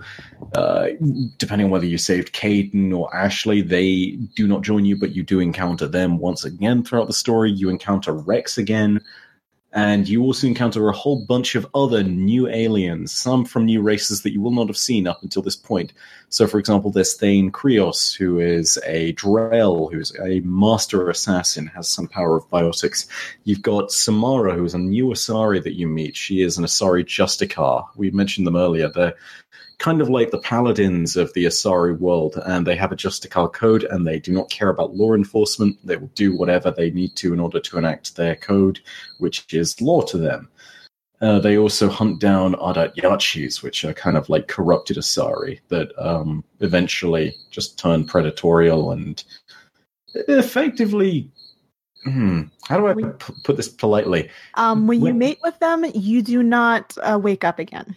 Mm-hmm. Yeah. If you, So they're if praying have mantises. sexy blue- they're like praying mantises. Yeah, like if you have sexy blue alien times with an Ardat Yakshi, you're not going to wake up. Like your your brain literally decays, and Oh, there's God. also the point at which, yeah, like they also have like sort of the ability to influence people of weaker minds over Yeah. time. They're very after a certain amount of predatory, exposure. and they're so they're they're kind of known for their their desire, and they're always seen as like the most desirous type of Asari. That Mhm. and that Temptress. yes, kind of like they they think kind of I don't want to say Black Widow, but you know. Like this, I'm not talking about the character. I'm talking about like a spider. So Yeah. Yeah. Mhm. But yeah, so there's some very key moments in the story of Mass Effect 2, aside from just collecting various teammates. One in particular is the recovery and recruitment of a doctor known as Dr. Mordin Solus. He is a genius, a Salarian on top of that. So he's the first ever Salarian squad mate that you get. And he's important because he is the one that develops a vaccine for the seeker swarms of the collectors. In other words, when the collectors invade a colony, they release these massive swarms of tiny flying bugs. Imagine so you know the Nicolas Cage scene where it's like not the bees Yes. in Wicker Man? Imagine that, but on crack. That's like take the number of bees in the little kind of face cage that Nicolas Cage has and times that by about a million. Every single one of them contains a paralysis venom that allows the collectors to simply walk in without a colony's defenses even being triggered and then just abduct everybody who's there Mhm. scary stuff. Mordin basically then makes you guys the uh, antidote to this, the thing that keeps you immune from all the Seeker swarms. And if there's still like a huge mass of them, you can definitely still suffer under it, but you know, you're still doing okay. You then go, however, and investigate a collector attack on a colony called Horizon. This is where you meet up with Kaidan Alenko or Ashley, depending on which one that you saved. And yeah, that's kind of one of the scary moments because you manage to repel it, and it's your first real contact with the collectors. Scary too because it then opens up the second half. After doing this, recovering a few more squad mates, you actually have a mission where you invade that collector's ship. Turns out they set a trap for you on there, but you discover something which is really important on that ship, which is that the collectors are in fact husks of the Protheans. In Dun, other dun, dun. words, they are converted into well, kind of like synthetic mass from biological mass by the Reapers, and they are mind controlled and indoctrinated. And these guys have therefore been around for nearly 50,000 years, waiting for moments like this. After you escape the collector ship, you continue to recover more squad mates and whatnot. After having processed all of this information, you realize that after invading the collector ship, you're able to calculate where the ship's been through the Omega 4 relay. And it turns out the Omega 4 relay points straight into the galactic core, which, if you know anything about space, that's basically a nexus of exploding black holes and mass and stars and fire, and it's not good. It's it's not great at all. like it, bad things happen. Anyway, This is a bad. galactic. Yeah, it's a bad place to be. So they clearly have advanced technology, but it also explains why all the ships never return because in the galactic core, bad things happen, and it's not good. But yeah, after all of that's done, you realize that you need an IFF in order to properly get through the Omega 4 relay, otherwise, you'll be destroyed, probably. You find this IFF on a derelict Reaper ship, which is a scary place to invade because there's already been a Cerberus crew on board there that has been destroyed and whatnot. Not great, uh, because all of them have just been turned into husks It's pretty unpleasant at that point. But what's even more important about this mission is this is the mission where you discover artificial intelligence of incredible power. You discover Legion. Legion is a Geth. You remember the Geth were the ones that attacked Eden Prime in Mass Effect 1? They're like the ones that Saren had working under his command. They're significant because they're this cycle's big kind of rebelling artificial intelligence, you know? They're mm-hmm. created by Tali's race, a race called the Quarians, a very long time ago when they rebelled against their masters, it forced the Quarians off of their home planet of Rannoch and created a entire migrant fleet of Quarians, which is about 57 million in total. So yeah, you're looking at a very serious deal when one of them comes along. But not only that, Legion is allied with you and joins you and can become a squad mate and is one of the more interesting characters in all of Mass Effect for that point after you have all this stuff happen, and Tali is very, very upset about Legion even being there, you install the Reaper IFF, and your ship is attacked by the Collectors, and it's bad because they abduct like half your crew. You happen to be away while all this happens, and this entails the exciting mission where you play as Joker and have to run away from everything and crawl through the ducts, which is where your quote uh, from earlier about "I enjoy the sight of humans on your knees" comes from. Side note, which is also rather important. At the beginning of Mass Effect 2, the Normandy has an AI installed onto the ship called EDI. EDI is something that Cerberus has built. It's something that you actually vaguely encounter in Mass Effect 1. And yeah, it's a very cool moment because the ship actually has a personality at that point. The ship actually talks to you. And yeah, it's kind of cool as a result. But yeah, after all of this has happened, you need to get your crew back, and so you go through the Omega 4 relay. This is where the big mission to destroy or purge the collector base happens. There's a very big moral point here to this as well. If you destroy the collector base, it's actually the good option because what you can do with that is deny it from Cerberus. It's very clear by the end of this that Cerberus's objectives are only to advance humanity, and they're messing with technology that it's very questionable whether or not they can control it. If you purge it of all life signs instead, then Cerberus can come in and claim it for themselves, and it's not really that great. So, yeah. Also, very end of Mass Effect 2, the final DLC that they released before Mass Effect 3, the one that I think is most relevant, there's things like the Lair of the Shadow Broker that came out, which, you know, it basically means that Liara becomes the most powerful information broker in the galaxy and has a vast ton of resources and whatnot. There's other ones like Overlord, which explore the whole AI thing a little bit more. Most important of all, though, I think, is Arrival, because Arrival is where the Reapers actually invade the first system, and you go there to destroy the mass relay there to stop them from conquering the rest of the galaxy. In the process, though, you destroy an entire system of a race known as the Batarians, and that's something that you have to come in and answer for. And that places you in quarantine on Earth under military kind of supervision because they're still trying to court martial you and see whether you're guilty or not, because you just wiped out hundreds of thousands of people to Yeah. save millions. So, more tough choices. Um, Kind of where Mass Effect 2 stops. It's also of note in Mass Effect 2 that once you go onto that dialect ship and you get the IFF, you only have a very specific amount of time, game time, before that hit that you get invaded and your your team is taken.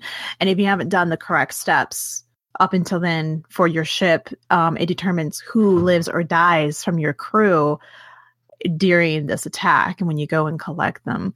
So if you hadn't prepared correctly or you didn't choose the right options when you're actually on the the collector ship and you're doing that mission at the very end, um, you could have permanent effects in terms of you, certain team members will die and they will not come back in Mass Effect 3. There's not this is not comic books where they magically are brought back to life. So um this specific game in particular, Mass Effect 2, a lot of the, your decisions and your actions that go on in this game affect so much. I mean, that's a kind of a, a, thing that goes on throughout the whole entire series, but a lot of, I feel Mass Effect 2 has some of the biggest decisions to make, and their consequences are the most heavy throughout the rest of the series. So. Mm-hmm. Definitely. And this is why I think my Mass Effect 2 is definitely my favorite because, again, it is all about the interpersonal relationships of you and your crew. The romances in this one are the most varied. You have more companions in this game than any, sorry, yeah, in this one of the series than any of the others. Mm-hmm. And yeah, there's more choices, more different interlaced threads of story that appear here than anywhere else. Right. So, right. pretty big deal. Yeah, definitely Mass Effect 2 is probably the crown jewel of the series. Um, I feel like the cam- the combat on it was pretty good. I, I personally feel that per- Mass Effect Three really had a very a much cleaner combat style in terms oh, of yeah. gameplay, um, but story wise and the relationships that you get within Mass Effect Two, um, and then just the diversity of all the people that you meet and your crew members and what they have to bring in terms to the story and what information they give you in terms of lore and whatnot um, is really really valuable. So um, definitely, definitely one one of my favorites. One of my favorites. Mm-hmm. Yeah. yeah, big big things happen, mm-hmm. and then Mass Effect Three jumps in, and this is where the Reapers actually invade, and it starts off with a bang, which is the Reapers invade Earth. But before we get to that, uh, Justin, Blue, you keeping up? Do you have questions? Is this too much? Yes. No, it's not. We're getting to the part that I actually kind of like. I, at least from the reading, uh, the Geth really, really kind of uh, intrigued me. I was uh, I had a question about the flashlight heads. If if we got time, yeah. Um, did they did they sneak up on you, Justin? They they haven't yet. They haven't yet, but they might. um, no, uh, there there seems to be at least in what I've read of the lore uh, for Mass Effect this this kind of um, recurring distinction between an artificial intelligence and a synthetic. Um, is is that correct? The Geth are synthetic intelligence, correct? Yes. So yeah, the um, there's a few different things to explain. Mel, maybe you can jump in. Um, in terms of which like ones are synthetic? AI, AI, VI, the whole yeah, there's question there's, of the Geth being not exactly a true AI. Yeah, you might want to. I well, you can go probably a little bit in depth, more in depth than I can, but there are different levels of sentientness that's synthetics. Um, the Geth are definitely one or the main ones that that you uh, come across. EDI, which we've already discussed before, um, is another one. Um, but uh, I'm trying to, you're probably going to have to go over this because I'm trying to remember specifically the difference between, um, well, EDI before EDI became sentient was just the ship's computer and it was like an artificial intelligence that helped navigate and stuff like that. But then it became sentient. Um, and the Geth are also in that same boat. Some of them are just kind of, I want to say, kind of like the Vex in a way that they're they just uh, they have a they have a, an order to do and that's what they're doing and some of them are it's actually like a networked intelligence basically. Yes and then mm-hmm. some of them are actually independent of that network and legion okay. i believe is one of the ones that is completely independent of that network correct? If i remember right? It's uh, a little bit of gray. A little bit um, yeah okay. He's he's like a hacked iphone so let's let's explain the distinctions. So there's really like three different things to explain. It's virtual intelligences or VIs artificial intelligences or AIs, and then the networked AIs, which are the Geths. So let's take EDI as a very good place to start off with. In Mass Effect 1, EDI is a rogue VI which is starting to verge on becoming an AI. And at that point, she just basically commandeers the defenses of a, base on Luna or Earth's moon and starts taking things over. In Mass Effect 1, this is a side mission where you have to basically shut the VI down. Virtual intelligences are not capable of independent thought, they are not capable of processing or making opinions. They are simply there as conduits of information and to manage things. So, for example, a VI can be in charge of targeting systems on a computer, which means that you're able to make precise shots in deep space combat battles, which are set over multiple kilometers or multiple thousands of kilometers in some cases. After all of this, VIs at the end of the day, they're not really a topic of much discussion. They are machines and they are very advanced, but they are not true AI, despite the fact that they often have, you know, personas, yeah, personas that are literally like faces or actual like bodies that are made to interact with people. And when I say bodies, I mean holographic ones, not like physical ones. So, for example, when you go to Citadel, there's a VI called Avina, which is shaped like an Asari. And it's literally just an information terminal that you go around to, and it can tell you different things about the Citadel and where you're standing. You then have networked AIs, which are like the Geth. And basically, these are a group of programs. And the more programs there are, the more intelligent that Geth can get if you just had one or two Geth, they become animalistic, very basic, not very intelligent.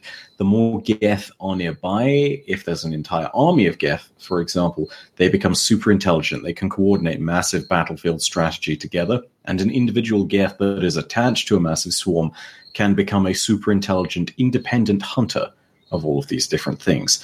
Legion is somewhat independent, but he is still attached to a Geth consensus which again is just the term for the big grouping of all these different networked AIs and AI programs. Now, the Reapers, on the other hand, and EDI, by the time you reach Mass Effect 2, are two examples of true AIs, although the Reapers still reach somewhere beyond that because they are huge, m- massive sentient intelligences. As they describe themselves, each Reaper is a nation unto itself. But when you do finally discover them, they are a great example of a true artificial intelligence and that's your perfect definition of an AI something that is sentient, it is synthetic, but it can think for itself, act independently, and it does have its own set of memories and life experiences, it makes opinions, etc. So that's kind of the weird set of distinctions that you can make in terms of Mass Effect's universe. And the Geth are the weirdest point to make about all that. But yeah, that's purely because of the way that they function. Spoiler alert, in Mass Effect 3, you actually have an option to give the Geth full, complete intelligence. So every single Geth program can become its own artificial intelligence. It's kind of one of the big choices that you get is a choice between the Quarians and the Geth. Or alternatively, you can go for both if you have enough Renegade or Paragon. Yeah, that's kind of the cool thing. Yeah, I was just wondering because there actually is a a distinction in real world between synthetic intelligence and artificial. It's largely a semantics discussion, but um, whereas one is is an intentional imitation, the other is just something that's usually arises naturally that's been, you know, created. So, I guess where I was kind of hanging on there, there's a bunch of places where they list the Geth as a synthetic intelligence, which would kind of lead me to believe that their their intelligence wasn't made to be an imitation of the Torian, you know, uh, mind.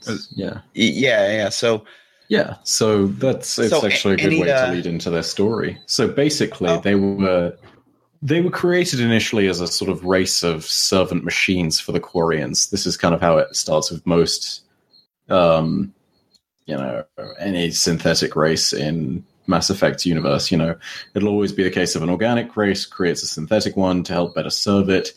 And at a certain point, one of the Geth, um, which, you know, they have a natural level of intelligence because they start with, you know, a small amount of it.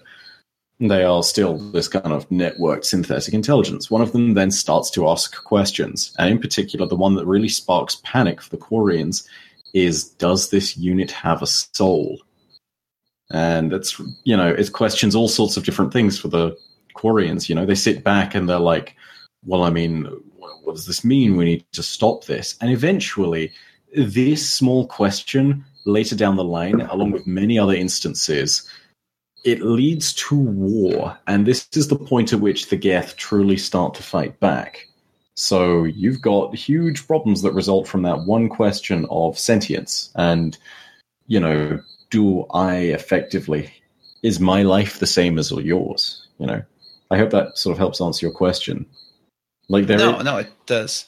the intelligence that they have is not necessarily it's given to them for sure like they are a networked group of ais they have synthetic intelligence but they were never built as a true artificial intelligence in the first place and that's kind of why the Quarians, i believe thought they could control them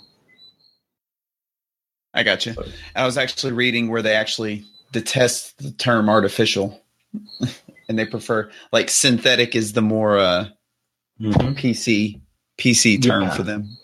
because there is like um yeah so i mean that's purely because of the fact that again artificial intelligence is kind of as you say it's not just a derogatory term but also synthetics is a term that everybody in the mass effect universe is understands basically yeah leads us to mass effect 3 i'm gonna let mel jump in on this one because i feel like i've been hogging the mic Oh no, you're good. You are much more fluid and thorough than than I am. So if you want to continue going on and I can just interject, that is fine with me. So okay unless you want me to go ahead and you want me to take over? uh if you wish if you wish to you may absolutely go ahead and do it As you wish. So, um, Mass Effect 3 starts off right where we left off um, with that uh, Arrival DLC. And depending upon if you played it or not, um, you are taken in for questioning regarding the Batarians. And um, I know for me personally, I did do that quest, and the Batarian race died. So now I'm, I'm court-martialed. Um, I'm I am under I'm basically grounded. The Normandy was taken away from me. The all my squad mates have been off on their own missions or under certain um, reprimanded for going along with me. And also on top of that, they are wondering why were you with Cerberus? Like Cerberus is this whole entire sect that has done all this crazy stuff. So regardless if you did the Batarian or not, you end up there court-martialed either for Cerberus or for the Batarians. It kind of depends upon which one you do. But when you're there, um, um, you're there for quite a few months, and so you're not on your ship, and by people trying to determine what's going on, and the Reapers attack. So finally, after all this time of saying, yes, this is happening, this is happening, and no one believing you, they're now on your front door. Um, and they're hitting Earth. You are on Earth and they are attacking it. And you basically have to run for your life on Earth to get to the Normandy. And during that time, um, while you're running, you keep seeing this this little boy, and this little boy becomes pretty significant throughout the rest of the series. Um, well, the rest of the, the Mass Effect Three, particularly because you don't really see him before this. Um, and you you know you go to save him, and um, you think you didn't save him, and then because you see him kind of blow up, and it really affects Shepard, and that has a very long consequence because at this particular moment in the first about 20 minutes of the game all this this nightmare stuff of like oh the reapers are coming they're going to kill us you're kind of like yeah, okay. But now you're actually firsthand seeing the devastation you're seeing kids getting killed you're seeing families getting killed you're seeing people um, you see anderson um, at the very beginning you're not sure if he's alive or dead because you see all these people being attacked and killed and as you finally get onto the normandy and the normandy taking off you're seeing earth being destroyed Hmm. and To- you're yeah you're seeing to people interject on Yeah, the uh, note of the kid as well. Like the kid reoccurs to you in dreams constantly, and every single one of you end. Sorry, every single one of those dreams ends with the kid burning and just setting on fire.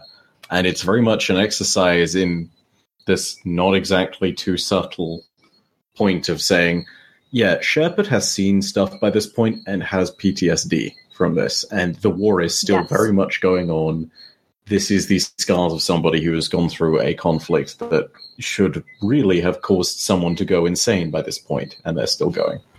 and exactly and that kid uh, throughout the whole entire mass effect 3 you see this kid um, and like he was just saying but you see him in your dreams and you start to really see affect Shepard and the all the stuff that's going on, and then more and more and more stuff is just piled on on Shepard and the crew, mm. um, and everything kind of starts yeah. coming to to a head, and you see it affect Shepard in some very interesting ways as well. I think through the writing and interactions the with the other teams. Go ahead. For me, is definitely there's a point at which you snap back at your pilot Joker, who has been one of your closest friends through all of this.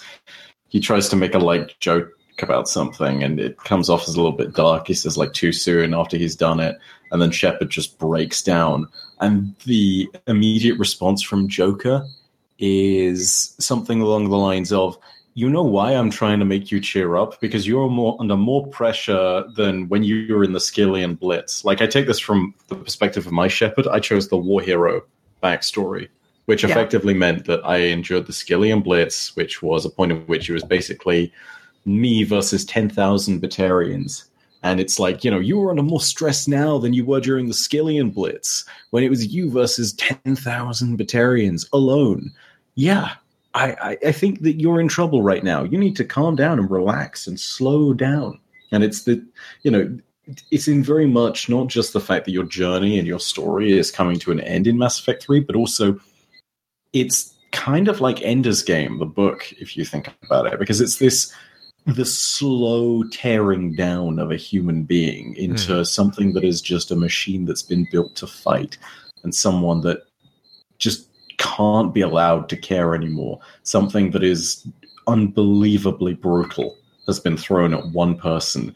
And it is almost entirely the weight of the galaxy on their shoulders. And it's very believable at that point just because of all the pressures that you've had building through the past two games, all the different people that you know and the contacts that you make, it becomes very believable. And you can see not only is it something that the writing and the storytelling prior to that point conveys, but also Mark Meer and Jennifer Hale do amazing voice acting for this, you know? Like you'll sit down and you'll have the conversation with Garrus about like talking through all these different awful things that happened and you'll recount the story of the boy that you see die on Earth.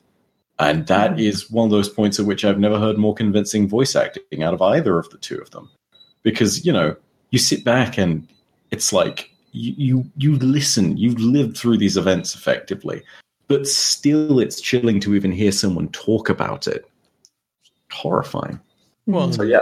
Just real quick too, you know, in talking about Ender's Game, the the breakdown psychologically for Ender's Game was was um, was smoother.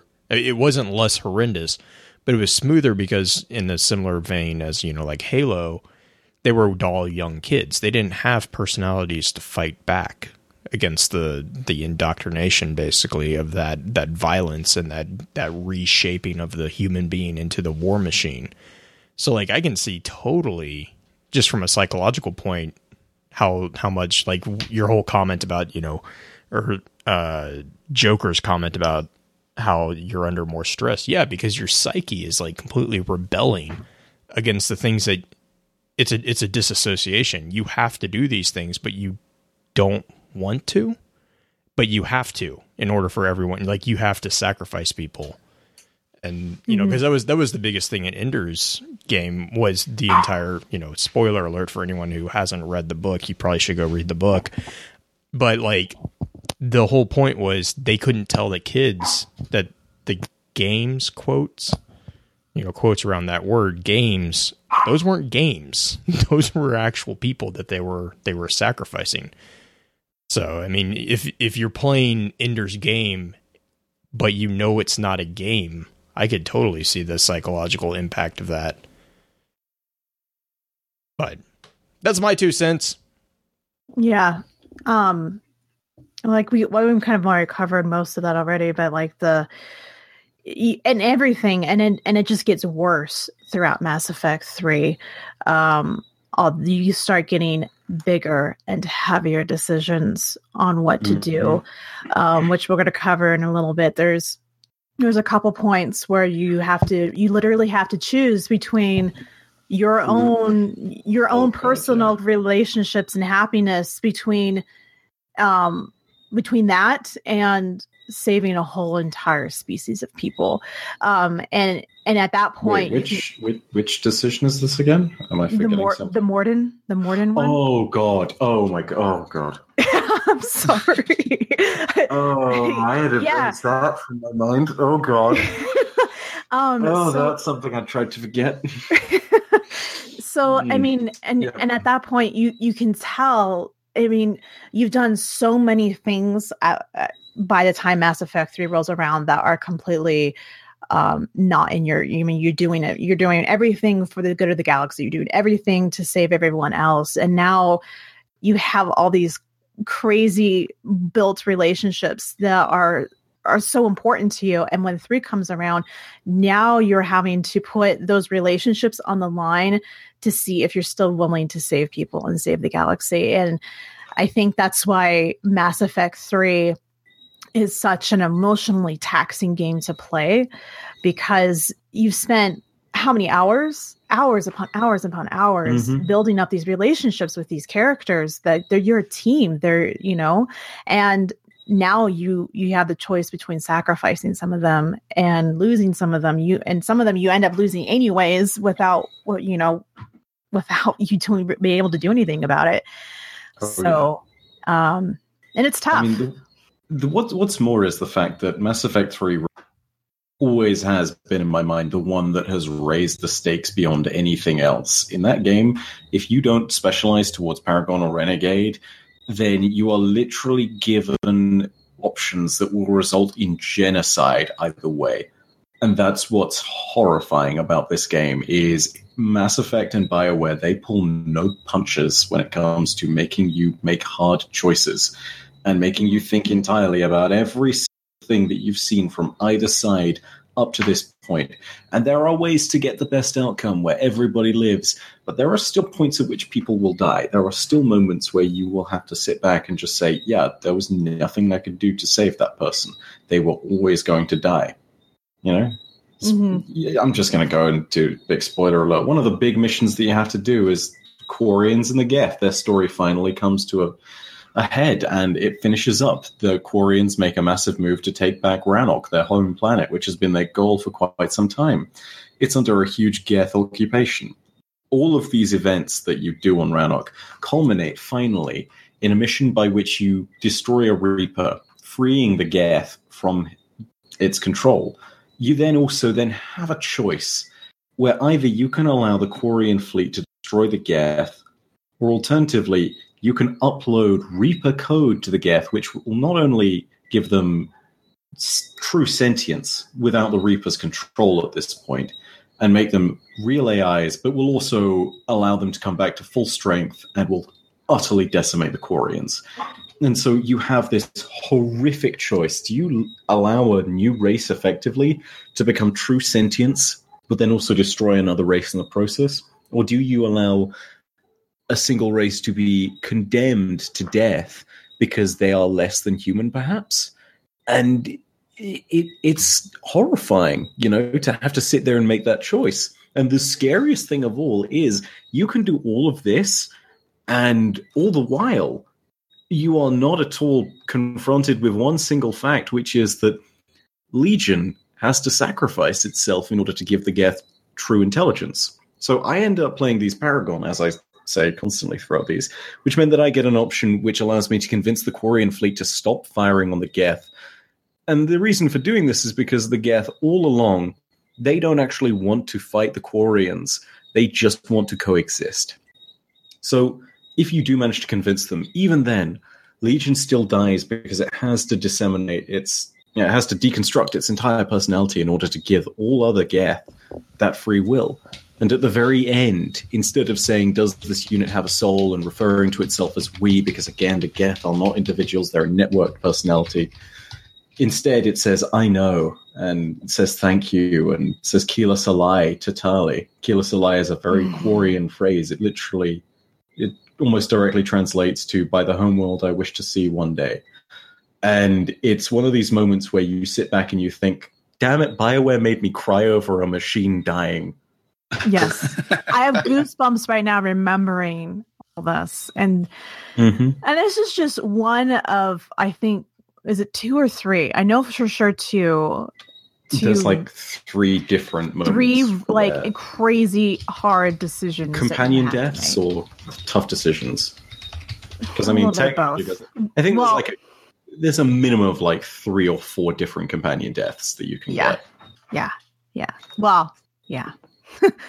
I I I know one one's really close to the other one, and I actually had to take a break because I was not. I didn't. I had no idea when I played Anyway, through. yeah. Anyways, continue Let's- on. let's jump back to Mass Effect Three. So Yes. yeah, Reapers attack Earth, right? They uh, they jump in and then immediately you're like, okay, we need to meet up with Liara on Prothean archives. This is the orders you're now getting from Admiral Hackett. You're getting things from the very top of Alliance brass at this point, and you're told to go to the Prothean archives on Mars that were discovered way back when. You know, we're talking 42 years ago or so in Mass Effect's timeline. When you go there, again, you meet up with Liara, and she recovers plans from that archive after a little bit of Cerberus intervention, in which the one Mass Effect squad mate that you saved from the first game on Virmire gets critically wounded, either Ashley or um, Kaidan. You then, after all of this has been collected, you go to the Citadel and you decode all of this information that you got from the Mars archives. And it turns out that the information includes the blueprints that the Protheans left behind to construct an anti-Reaper superweapon known as the Catalyst. And this becomes your entire struggle in Mass Effect 3. Is not only building up the war assets to make a push with the Catalyst that will destroy the Reapers, but also finding the different components for the Oh, sorry, no, it's not the catalyst. It's the crucible. The catalyst is a key component of the crucible, uh, which is missing. But yeah, the crucible is the device used to kill the Reapers. And it's the, this design is ancient and it's massive, and it's effectively a weapon that is the size of a dreadnought or so. In fact, probably larger. It's larger than the Reapers themselves, and considering the scale of these things, that's huge. So it takes a vast amount of resources and engineers to build it. In order to do this, though, you need the support of the Council. And given that the Reapers have not just attacked Earth, they've attacked everywhere in Citadel space, they're not willing to do this. And so the Council, despite having not trusted you before, shoots down your decisions once again. You then go ahead and meet up with the Turian Councillor, who was always the one that doubted you the most. And he comes to you with a kind of a very odd and sort of strange moment where he just says, I know we just shot down your idea and I know I doubted, but could you go to the Turian home planet and save what's known as our Primarch, which is kind of their supreme military leader? It turns out that the Primarch is not on Palaven, he's on a moon above Palaven. You then meet up with Garrus there. You find the Primarch who has been killed, but by order of succession, you find the next one. It's okay. You bring them back, and Turian war effort is sort of salvaged he then says, Hey, I want to try and build the catalyst with you, but first I want to have forces to help retake Palaven from the Reapers. At which point he says, I don't see any way of doing this without involving the Krogan. And this is where politics gets very complicated, because the Turians were the ones that the Krogan fought during the Krogan Wars, and the Turians are effectively the ones that forced the genophage upon the Krogans, therefore ensuring their near extinction and sterilization as a species. Every single Krogan, by the way, that gets born, mm, it's something like 99% of them die in stillbirth as a result of the genophage. So this is no joke. Like, the Turians have caused some serious hurt in the Krogans. They're out for blood more often than not. As a result, you then need to go ahead, negotiate, find a cure for the genophage is the number one Krogans. Turns out there is indeed a way to cure the genophage, and in order to get that cure, which is residing in various healthy Krogan females, you need to go to Sur'Kesh, which is the home planet of the Salarians. The Salarians, we haven't really talked too much about them, but they're super intelligent. They're some of the most intelligent aliens in all the galaxy. They're the ones who manufactured the genophage.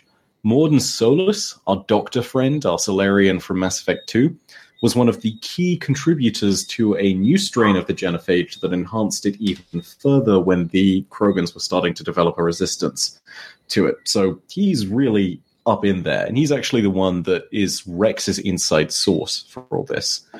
Wrex, for those of you who don't remember, is the Krogan squad mate you get in Mass Effect 1. He turns out to come back to Tuchanka, Krogan homeworld, unites Krogan clans if you've not killed him again. And he's the one that's making all the demands. He's basically the king of the Krogan. He's calling all the shots at this point. After you successfully recover all of the females from Sur'Kesh, or the only one that survived, known as Eve, you then have a moment where you can potentially cure the genophage once and for all. And it's worth noting, right? The genophage is something that the Krogan on babbling on about through all of Mass Effect 1 through 3. It is something they will not shut up about at all. They will not stop talking about it. It is their pride and joy to talk about the genophage nonstop. They've talked your ear off about it, and now you finally have a chance to cure it. However, war assets complicate things. You want to get the support of the Krogans and the Salarians and the Turians. Now, the Turians are guaranteed no matter what you end up doing, right? Because the Turians are just going to be there. They're glad that you got Krogan support. You helped get their Primarch out. That's a pretty big deal for them, right? They're going to be with you no matter what happens. The Salarian Dalatrass, who's their supreme leader, comes forward to you with an option. She is not too fond of the idea of the Krogans becoming unsterilized again. So she tells you that if you don't cure the genophage and if you deceive the Krogans into believing they've been cured, she will give you the support of the Salarian fleets. However, it's a very risky option to weigh up because the Krogans are some of the best warriors in the galaxy. This is a race that was uplifted to fight the Rachni when the Turians realized they weren't able to kill them. Their efforts in the Rachni Wars earned them a statue on the Citadel Presidium. They are the only race out there that has a statue on the Presidium. This is how important the Krogan are. This is how good they are at fighting. They are seriously good. So you have to weigh this decision against one another if you actually killed Wrex in the first game, a weaker Krogan called Wreav, who is Wrex's brother, takes over instead, and he's a lot more stupid than Wrex is. You're actually able to deceive him, and you can get all three forces to work with you, but the Krogan are basically doomed to genocide at that point. So you can maximize your war assets, but then you don't cure the genophage, which means you've effectively committed genocide. If you do try to deceive the Krogans and Wrex is still alive, he comes after you. No matter what happens, that mission goes down and you do get the Turian support. After all of this madness has happened, you return to the Citadel and it turns out that it's actually been attacked en masse by Cerberus of all people. Again, that's a really big deal because Cerberus is a human splinter cell that has more and more become just a big terrorist group. And the Citadel is huge. It's massive. It's one of those things where storming it is a really impressive feat. And they managed to lock down almost everything in it. They completely seize control and they nearly assassinate the entire Citadel Council. One of your squad mates, Thane Krios, dies defending the Salarian Councillor. And it's a very scary moment because for the entirety of Mass Effect 2, he's been telling you that Mass Effect 2 and the suicide mission you go on in that will be his last mission because no matter what happens, even if he makes it out if they're alive, he has a degenerative disease called Verolic syndrome. And even when he's effectively dying from what I can best describe as an extreme form of asthma that will eventually break down and kill him like lung cancer, he still sprints through the streets of the Citadel find and save the counselor, takes on the assassin that Cerberus sends their way, and still gets killed for it. it. It's one of those moments that's so significant that when you kill the assassin, your Shepard will shout in fury, "That was for Thane, you son of a," you know.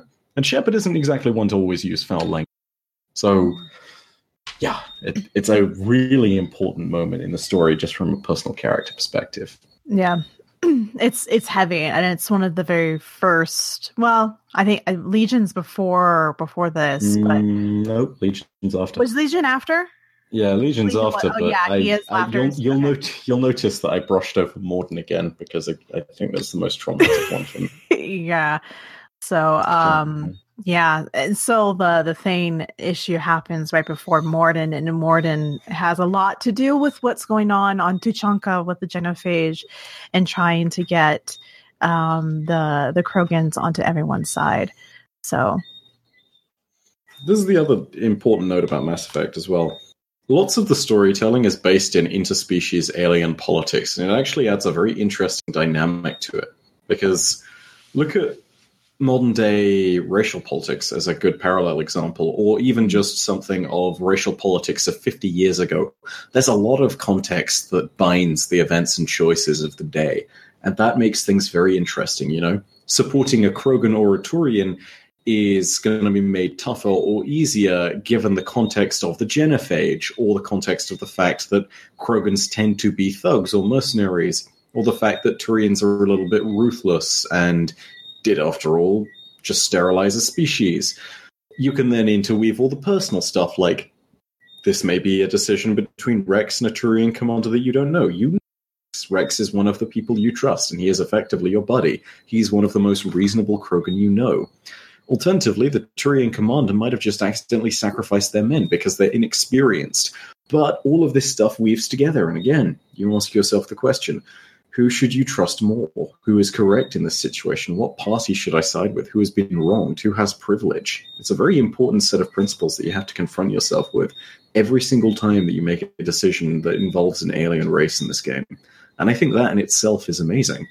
You even have I don't necessarily want to say that this is the case, but I get a very sort of white supremacist vibe from the guys at Cerberus, and I genuinely Mhm. do feel as though there is a there's like a huge underlying plot point, which, especially seeing as Cerberus's dialogue always talks about, like at its most extreme roots, like the purity of humanity and ensuring humanity's dominance throughout the Milky Way all of that constantly hints at this crazy, crazy parallel and that makes you reflect on modern day stuff. Mass Effects, as a result, got this really powerful way of forcing you to step into another person's shoes and opening up your perspectives. It's really, really effective at doing that. So, Real- yeah, Justin, real quick. questions. Uh, Mage in chat provided Joker's illness is Vrolik syndrome, and Oh, God, yeah. It's actually not. Ke- um, yeah, yeah, uh, it is. Thane Thane. He says Thane has Ke-. Is that how you say it? Kepral syndrome. Kepral Yep, syndrome? I'm mixing Okay. up the two. It's absolutely correct. It's not. It's not a Vrolik syndrome. Yeah, it is indeed Kepral. I don't know what any of that means, but yes. Kepral syndrome again. It's something where eventually, because of the nature of the planet that the Drell were living on, um, at the time of their relocation. Screw it. Let's go on a little tangent for this. So Yay, the Drell's tangents. home world gets just yeah. The Drell's home world basically environmentally degrades, if I'm not mistaken, and so they're relocated by another race called the Hanar, which are kind of like a uh, sentient alien squid, not the Reaper kind. These are less Cthulhu like. They're think of them as big purple jellyfish, right? Okay. They're very cute. They're very cute and kind of tall. funny, and they they always refer to themselves in third person by saying, "This one believes it has seen an enkindler." You know, it's they're very super trippy to look at or listen to, and it's hilarious when you meet them for the first time. There's a bit of a big. Yeah, there's a bit of a meme for them, which is just their pink, stupid jellyfish, right? But the um, the Hanar live on an ocean world, right? Their entire, you know, their their entire society is based around water, and the live traditionally on an arid planet. Living on a water-based planet eventually degrades the Drell's lungs because they're not used to something that is so humid. Um, as a result, this causes like a breakdown in their lungs, and eventually it just causes them to die uh, because of respiratory failure.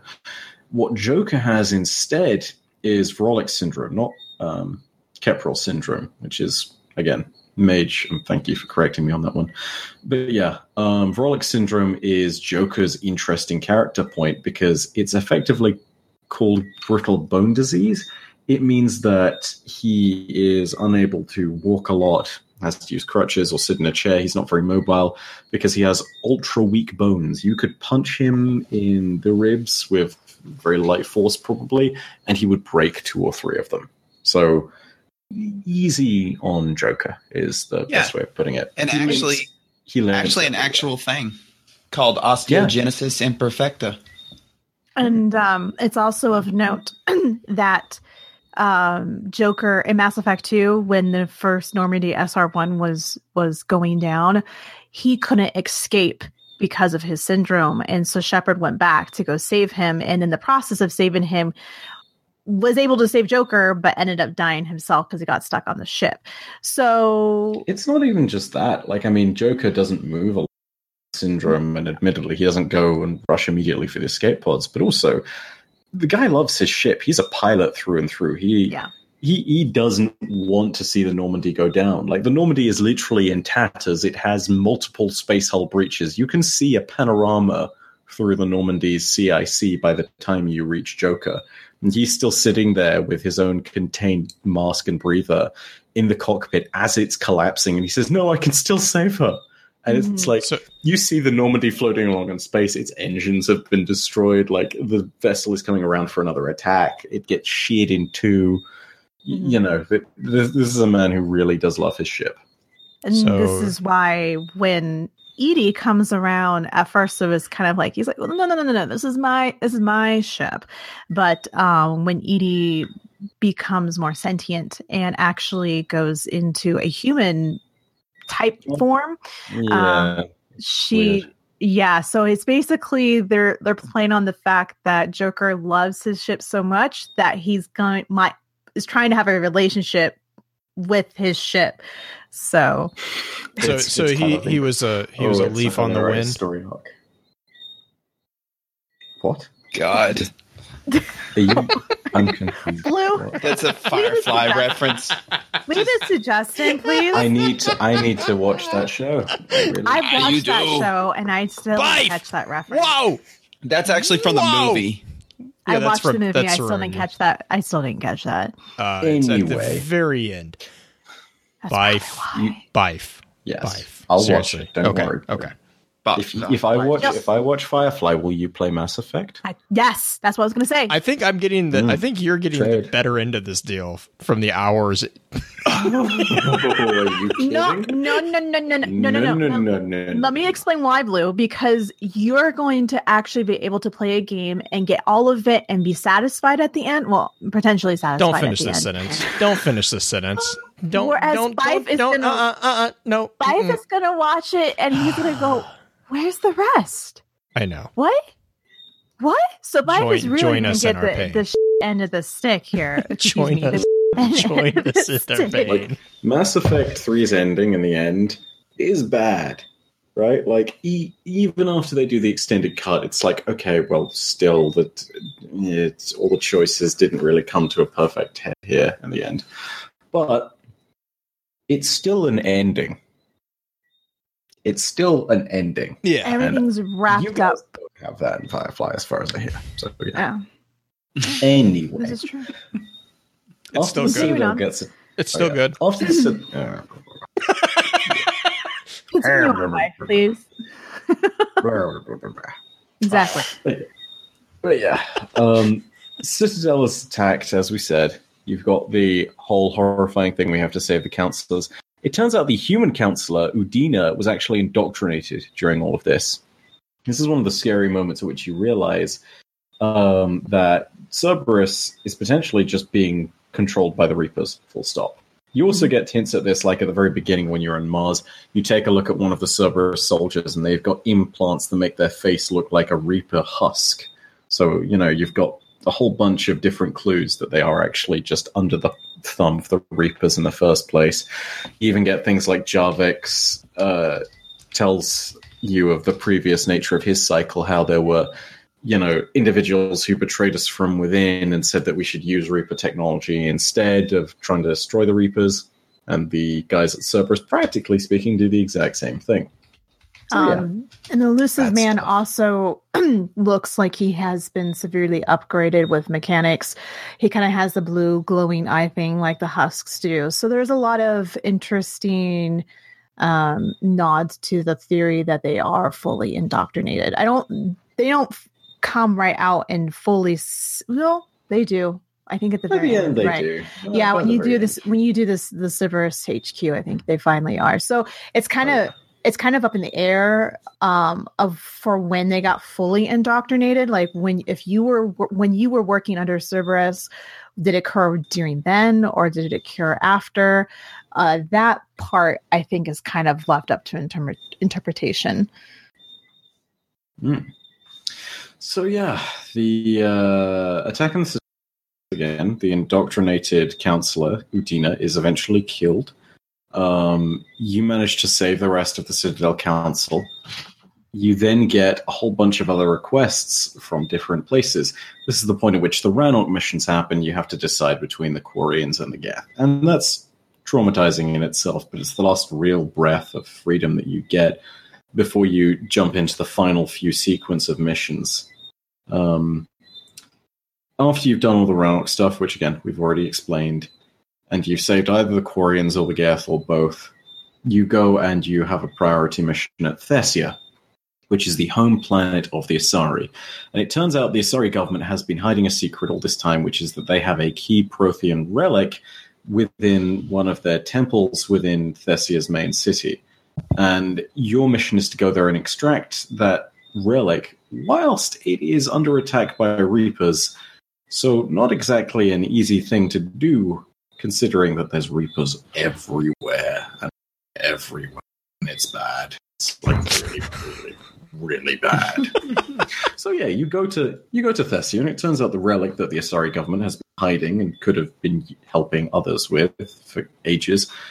Uh, it turns out it's a Prothean VI, which is activated when you get close to it, and you can only do this because of the cipher and a few other things that you recovered in Mass Effect One, uh, which is really incredible if you think about it. You know, it goes all the way back to events in the original game.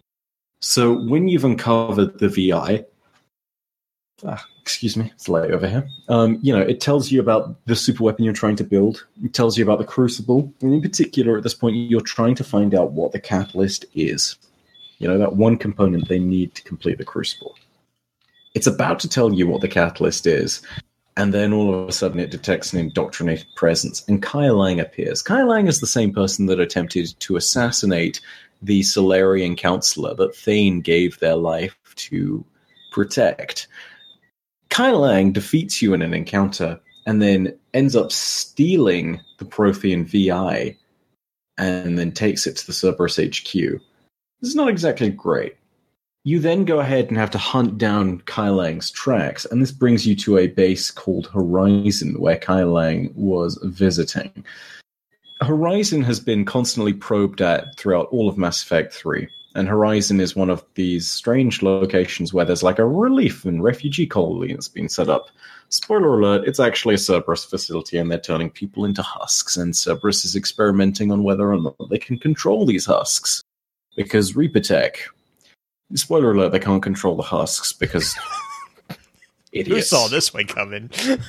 Yeah, because, you know. There's a, there's a running joke between you and Joker and Garrus at a certain point during this. It's like I liked the old Cerberus when they were just comically. Um, it, it was like I, I think it's it's like I loved the uh, old Cerberus back in the days when they were just comedically incompetent. Uh, Shepard, would you mind just coming in and cleaning up the rogue AI that we released that could potentially cause a cyber plague on the galaxy? That'd be great. Oh, and by the way, we accidentally hacked into some Geth here. Could could you could you clean that up too? and there was a team that went dark on a derelict Reaper that's turned into husks. Could you help those guys out too? Oh, and by the way, one of our groups of scientists crash landed on a planet, and one of them basically turned all of the females in the group into his massive harem. Could you help that out, please? No? Okay, oh, thanks. Okay, Bye. Bye. Long story short, Cerberus is a goddamn mess. Cerberus is just already. the worst. but They yeah, try real hard, but fail at a lot of things. The only thing they did right is bring back Shepard Shepard. and Miranda's butt. Like those are the only things they did right. So, oh, it's so glorious. Oh my god. So it's a running joke throughout the whole entire Mass Effect series that Miranda has the nicest butt out of anyone, and they make a very good point of all the anytime when you have a dialogue or cutscene with her There is always always a camera angle that is really questionable. on her butt. It's not. It's just. Always. It just pans on her butt. Or she's standing in these really po- like awkward poses that women normally wouldn't stand in but like she's standing in them and her back is like an s she's sticking her butt out so much i'm just like what are you doing On a completely unrelated note, Miranda was in my first ever Mass Effect 2 and 3 playthrough. mm, I I I did not like Miranda. I I thought she was not. She was too much of Yeah, a, yeah, yeah. a know-it-all B word and not in the good way. So, and besides, she Mm-hmm. was she she didn't swing with the same team, so that didn't matter anyway. Didn't have didn't have anything to do with her butt. No, I, I admire the butt very much so, but okay. um, I'm more I'm more of a Turian person myself. I'll just uh, Okay. especially ones that do a lot of calibrations. You know, I like the scars on the face. I'm very Yeah. tolerant. Oh, scars yeah. are very sexy. I, I know I know the word you were looking for. The, it, it's What's it's the hot? Okay, it's a- it's a what's the bush hard tet. part about oh my gosh. bush? Ah! yes. Oh, That's not because Mage in the chat was He's nice been enough he's to, been like, pestering me to, to drop that into the conversation. Wow. Mm. So okay, Oh boy. back to Continuing on, back to seriousness. We're getting to the point where it gets real serious, like even Oh, more yeah. serious than it was serious. It's going to get so serious. We're serious. Speaking of Miranda, um, by the way, she turns up on Horizon. She's fought with Kai Leng a little bit, and she's also fought with her father, who is a major plot point. Miranda is genetically engineered, hence the great butt, apparently. Um, but yeah, he has also taken Miranda's sister captive, and he wants out. She wants to rescue her sister. After a small kind of showdown, you speak to Miranda, and it turns out she managed to plant a tracker on Kai Leng, and this leads you straight to the Cerberus headquarters. This sequence hits off the final few missions of Mass Effect. When you go to the Cerberus HQ, there is no turning back. When you do go there, a few things happen. So, first of all, you have your showdown with and defeat Kai Leng, and it's epic. Again, one of the better boss fights I've ever had in video games, just because of the final part to it being so unbelievably badass. Just the the final sequence. You know what I'm talking about, Mel. You Mhm, interrupt. I w- mhm, I, don't even want to spoil it just because the moment in itself is so cool, right? mhm. Yes. Spoiler alert, hit the renegade option. It's, it's goddamn awesome. But yeah, after that happens, you recover the Prothean VI, right? The, Pro- the Prothean VI at this point tells you that the catalyst, the bit that you've been missing from the Crucible all along, the super weapon that you need to kill the Reapers, the catalyst is in fact the Citadel, the massive F-off space station that has been around ever since the beginning, right?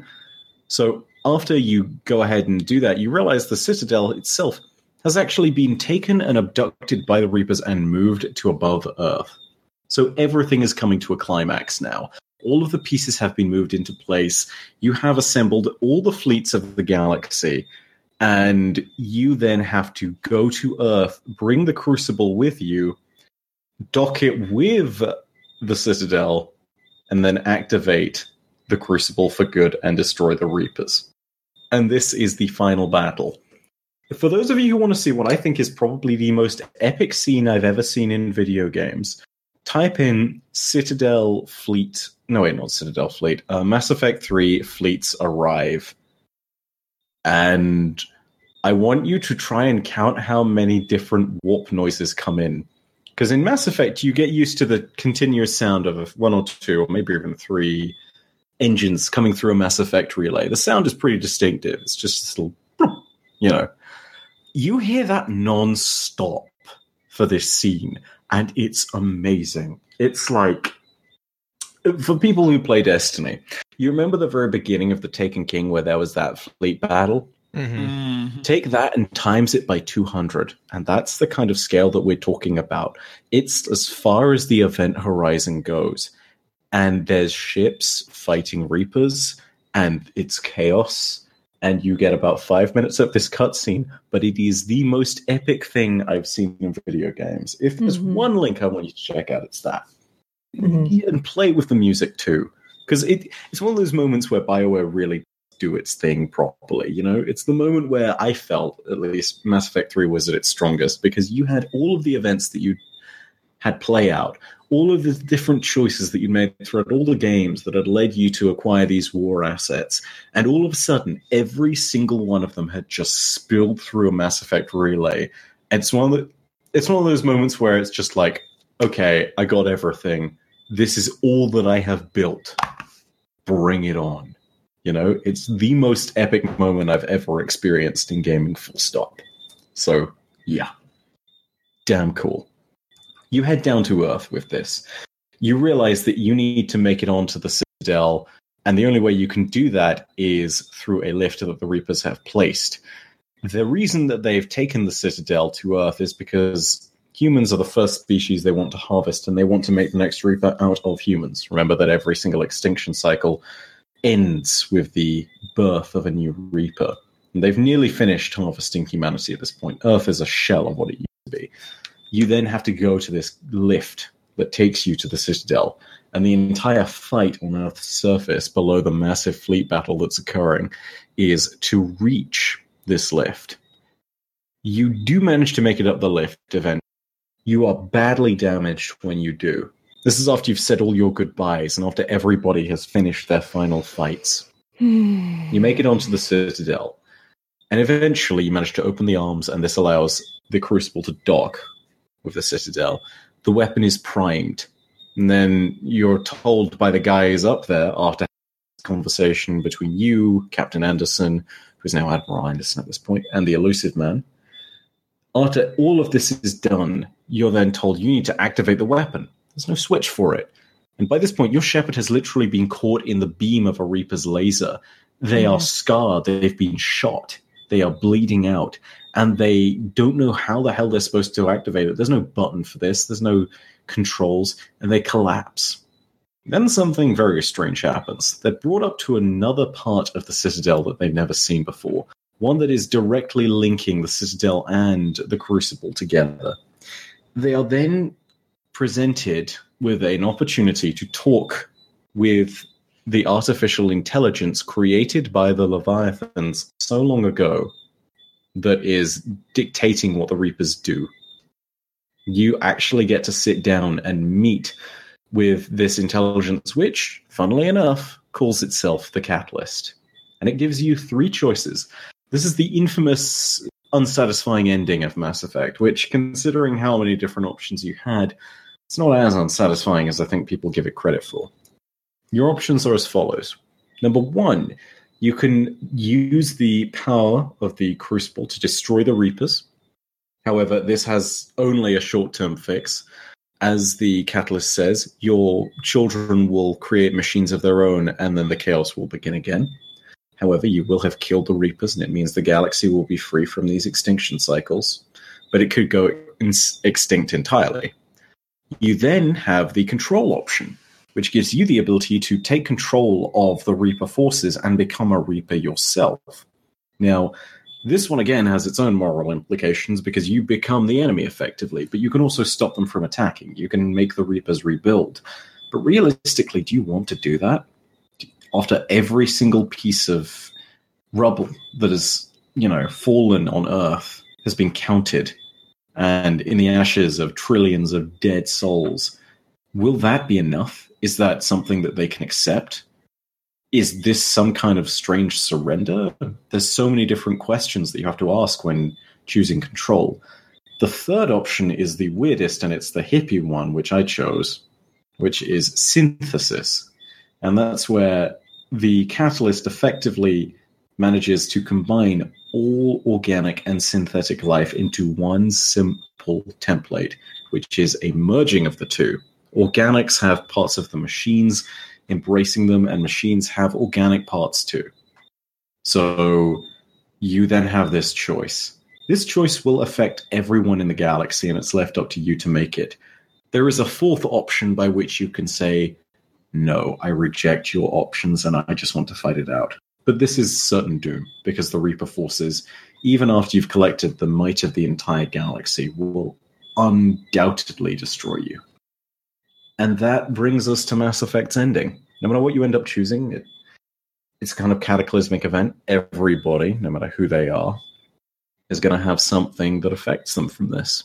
And that is kind of how the Mass Effect 3 ends and how the entire series has been left at this point. is um it's also too important to note that if you choose the destroy option it doesn't destroy just the reapers it destroys all synthetic life too. So the gaff would be killed EDI would be Ed killed. dies.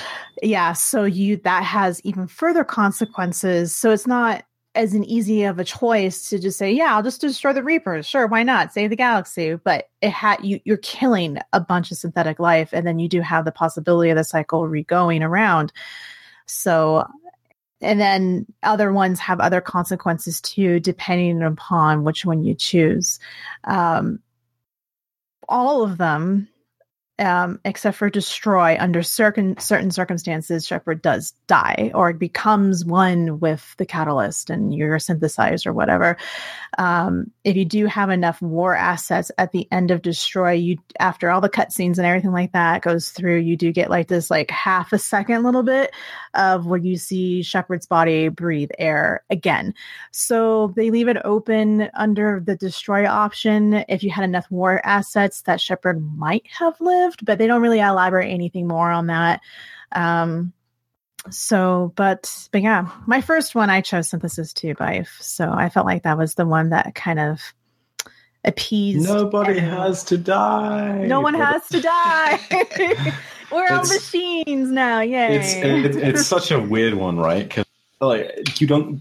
This is what's so interesting about this moment in Mass Effect. I've never felt like in a video game I've had such an incredible choice where everybody in the universe is going to get affected. You know, Mhm. because quite literally, this choice, no matter what you choose, is being forced upon the people of the galaxy, right? Like, yes. Destroy is not necessarily going to affect a Turian, but it's going to kill a Geth. And at the same time, if I choose Control, everybody is then going to have to live with the potential of the Reapers still being around. That's Mhm. generations worth of PTSD, and also the realization that your enemy is now your friend. Is that even right, considering all the Reapers have done, the millions upon millions upon millions that they've killed? Can you forgive? Can, can you even say that that's the correct choice? But then you throw on top of that the idea of synthesis, just in the same way that brainwashing someone would be wrong, or removing, let, let's say, I cut off Justin's arm and then gave him a synth one instead. It's not right because he hasn't necessarily made that choice. There is no easy ending option here. This is why it's so frustrating in a certain sense because all of these endings have dramatic consequences, but you never really get to see them play out. And this is kind of the frustrating thing about Mass Effect 3's ending is you didn't really see the difference. But realistically, how could they have? You know? Yeah.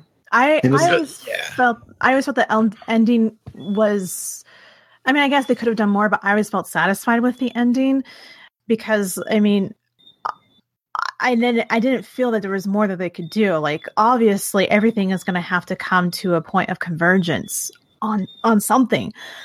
Excuse me. And this was that point of convergence. Regardless, and I I know a lot of the complaints were that you've done all these decisions, you've done all these things, and then now all of it meant nothing up until this point because it came down to three choices. Where I, I don't necessarily agree that was what it boiled down to because I felt the the beauty of the game was more of the journey there, not the destination. So for me, like the three choices and stuff seemed reasonable, and I I you have to really think about how much this affects everything. Like, yeah, you just see it right there on your screen. You see a cute little, you see a small little cutscene of your of your companions and some and some dialogue spoken to you in the extended cut, and that's kind of it. But like in reality, how are they going to show, you know, this galaxy being saved or the, all these other people being destroyed um, within, you know, without having to play like an hour long movie? Like, I just felt I felt it was it was right. Like it was it was enough to satisfy. I didn't feel like there really needed to be too much more. So, um, do we want to Hmm. cover any of the other spin foil ideas about Mass Effect? I Series? mean, we still have Andromeda. Okay, you want Like, what, what little we know, right? little we know. I I was wondering, do we want to talk about the possibility that Shepard was indoctrinated through most of the series? Oh, dude, they like they they they debunked the indoctrination theory, but They didn't it's still one it? of the fan favorites. There's multiple like three hour videos. Yeah, like the whole point of the extended cut ending was to say like, no, the the indoctrination ending is not a thing. Oh, But I always felt like there's still possibility, but yeah. Uh, oh, Bife. Yeah, there's Um, still Shay- multiple three hour videos out there. So sorry. Oh yeah. Hey, uh, Bife, Shaytheon from chat wanted to know: Do you have any videos doing speculation for the um, next Mass, Mass Effect game, Andromeda? Uh, not just speculation, but news. Uh, more coming this year, actually, when I get back to the YouTube grind. But yeah, the new Mass Effect game coming this year is called Mass Effect Andromeda. Uh, to give you guys a little bit of backstory on this, this game technically starts between the events of Mass Effect 2 and 3. It starts with something called the Andromeda Initiative. What happens is you, uh, as well as several hundred thousand others, leave the Milky Way behind and then you travel for over 600 years at FTL speeds to the Andromeda Galaxy. And this is their way of taking you away from Shepard's storyline, but still giving you the Mass Effect characters that you want. Mm-hmm. So you bring with you four arks, each one containing each of the major council races. So that's human, Asari, Turian, and Salarian. And then on top of that, you bring with you what's known as the Nexus, which is kind of like an equivalent of the Citadel. It's this massive station hub that everybody goes to. Uh, the Andromeda Initiative is something that, you know, it kind of has its own massive infrastructure to it. You know, the equivalent of Spectres from the original Mass Effect are known as Pathfinders, and there's four of them, one for each of the arks. And their job is literally just to establish a new home for each of the uh, respective races within the Andromeda galaxy. And, you know, it's this really interesting thing of exploration, but the neat thing about this is it's Mass Effect 3's combat. Um, with Mass Effect 2's story and character progression, supposedly, and then taking some of the skill systems from Mass Effect 1, which is what some people really liked because it's closer to a true RPG. If they pull it off, then this is supposedly going to be one of the biggest ones, but their biggest story assets here, which is Shepard, right? Like doing a Mass Effect game now without the attached earlier stories, it's going to be tough but at the same time, there's so much potential because they build in a lot of cool different things from what the universe has already established, right? Mm-hmm. So yeah, you you've got cool things potentially here. I, I I don't know about you guys, but personally, I'm really excited for this one. Like, I am too, really and I I really don't want them to incorporate Shepard beyond the occasional mention of it in lore because I felt Shepard's journey and their story was perfect the way it was. And I don't want them to try to rehash that just to like, oh, Shepard was so popular, let's throw this in the new game. Or let's let's bring it back or something along those lines. I'm like, no, I'm, I'm kind of glad that they decided, you know, we're not going to even be in the Milky Way galaxy. We're going to go to this completely other star system. And I'm really excited to see what they do with that. And to learn about the heroes and the different squad mates. And then obviously, we're going to get all these new different races that we're going to encounter in different planets. And I believe they said this is the biggest map that they have ever made for a game at BioWare, correct, Five? Something along those lines, yeah. Yeah. The, yeah. the best thing about all of this, yeah. you're doing this in Andromeda, which means they can genuinely push the boundaries of what can be imagined. Mm-hmm. So it, it, it's not just a thing of saying, okay, we're in the horse which is cool because it's a thing that actually exists. They can make up anything. And it's like, yo, you don't know that this doesn't exist. Yeah. Yeah. It's, it's, it's cool. Yeah. And I think at some point, exciting. too, it's like Shepard's been through enough. You just need to let him lay down for a little bit. Yeah. Um, kind of like the uh-huh. The guardian in the cage stash mission who's refusing to be to be nope. resurrected. Exactly. Yeah.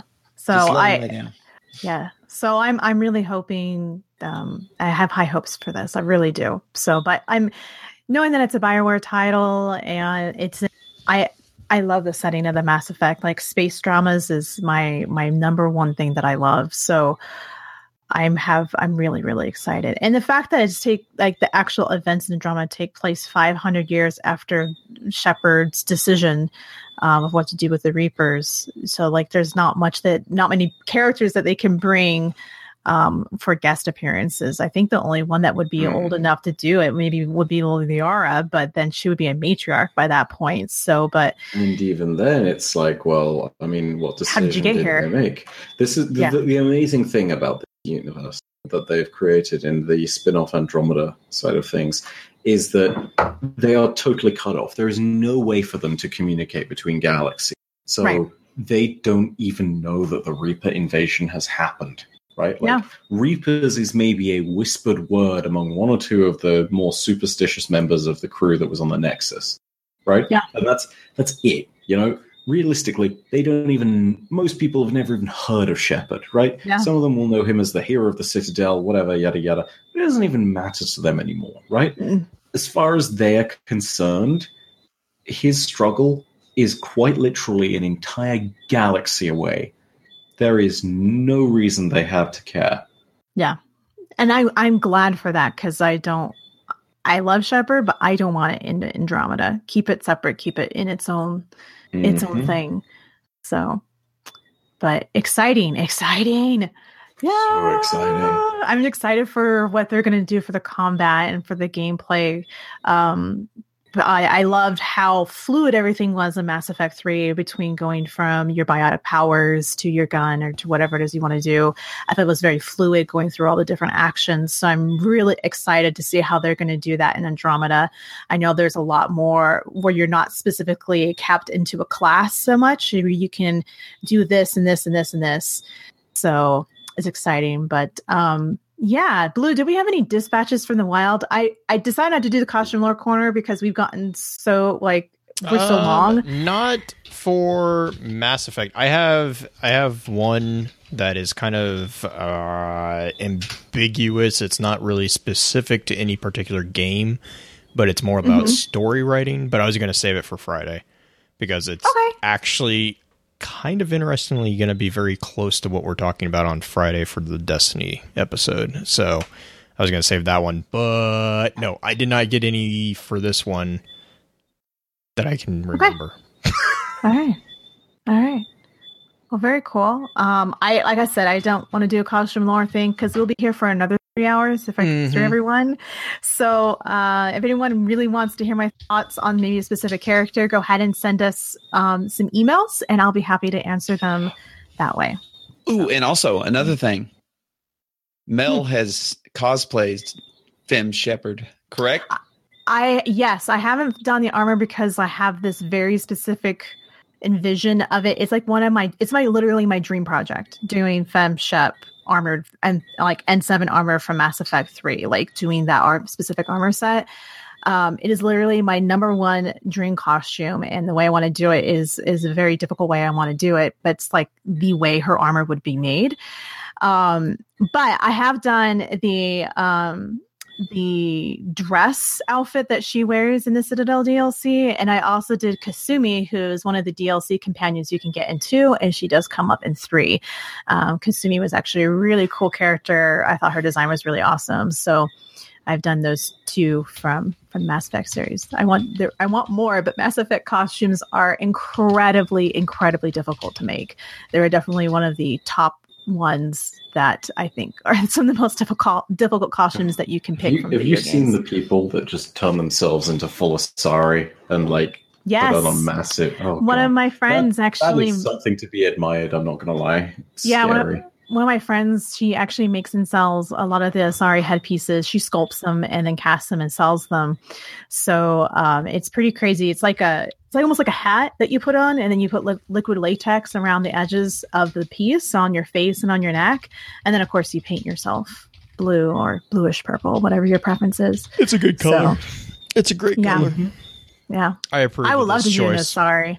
I would love to do Asari, but oh my gosh, doing body paint and all that that application of the prosthetic and stuff is just it's that's why I say Mass Effect costumes are not easy at all. Mm-hmm.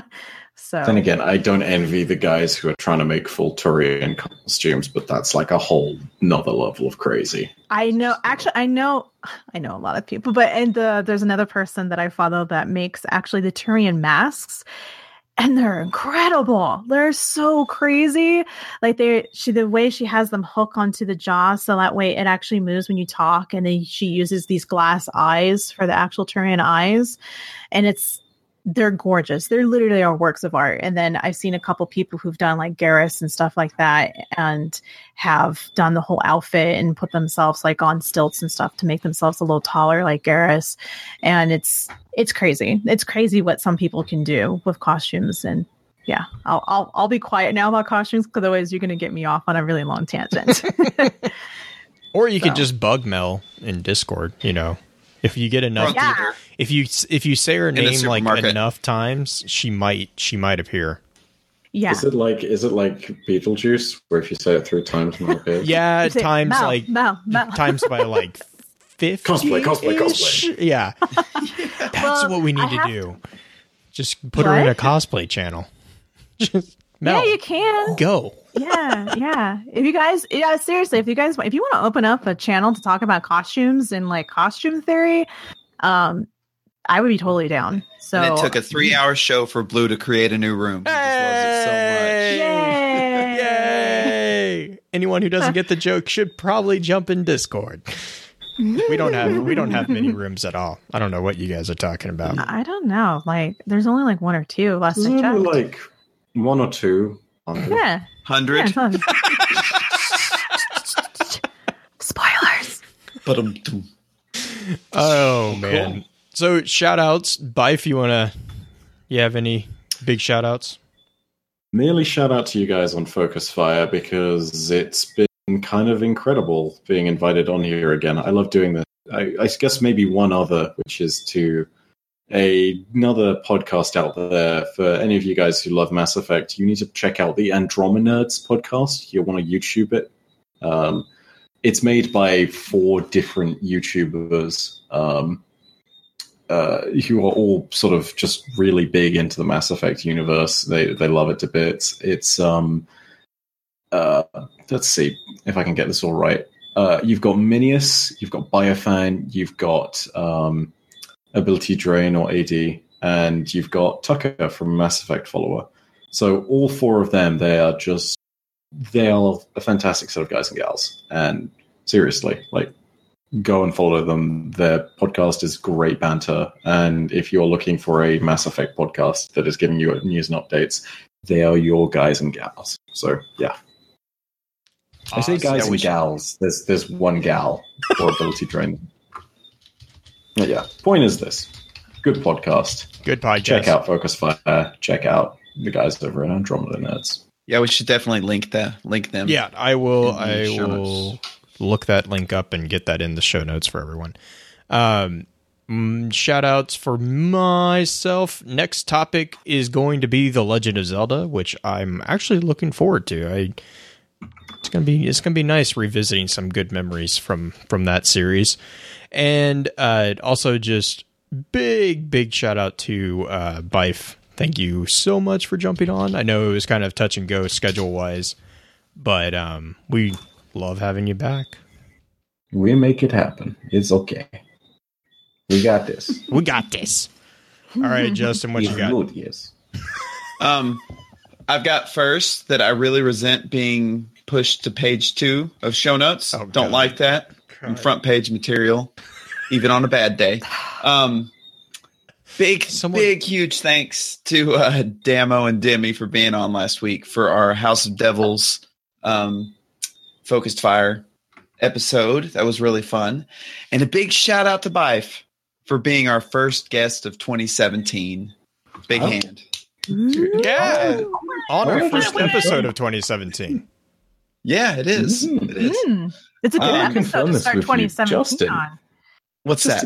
This has been the least roasted episode with both of us on, right? Yeah, I've been, two I've been. I- trying to be well behaved, and you just keep taking shots at me and cutting off my arm. I think I've roasted Blue more. yeah, well, Blue was like, "I'm going to be the lovable buffoon this time," and Justin can. You're, You know? you're, you're sitting there asking real questions and Blue Salient sitting points, being I a buff thought. tat, you know? I was I was trying to I was trying the uh, the Justin hat for the episode Yeah. to see see how it felt.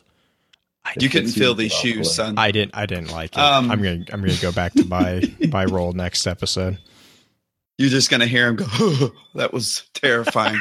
um, so, and again, uh, big shout out to the mod team for awesome gifts last week, and uh, just for being very prodigious human beings. Love it. Um, and I'm gonna kick it off to Mel. Oh, Shortest shout outs of 2017. There's only been one shout out so far, so like Shh. There's- Bars high. all all right, all right. Um, yes. Um, kind of echoing the same thing. Thank you, Demo and Demi, for coming in uh, for last week's episode. That was awesome, especially since I had to bug out early. I don't know if anyone noticed. Probably not, but thank you for being there. Um, Bife, awesome feeling to meet you because I feel like I've been social network stalking you for a while, and it's like, oh, it's Bife. Wait, Bife's gonna be on the show. Holy crap! So it was I, cool. I have I have those moments where it's like I follow Mel. okay, cool. Yeah. So I know I know exactly what you mean though. It's like you'll look at some, your timeline and it's like I know why I follow you. We have never interacted though. Yes. Damn it. Did you just describe me? Bife is describing me. Yeah, yeah, he is. I just think I just described your relationship with all women, Justin. Oh. there it is. And Yeah. the streak is over. Oh, y'all saw that right. I'm dead. Uh, it was like an iceberg to the Titanic. It had to happen sometime. Oh boy. man. Oh yeah. But anyways, thank you for being here, Bife. It was really cool to meet you. Finally get some like I kind of know him, not know him type of thing now because we did a podcast Mhm. together. But, so um yes, awesome. Thank you to the chat for being awesome as always. Also, mod chat team.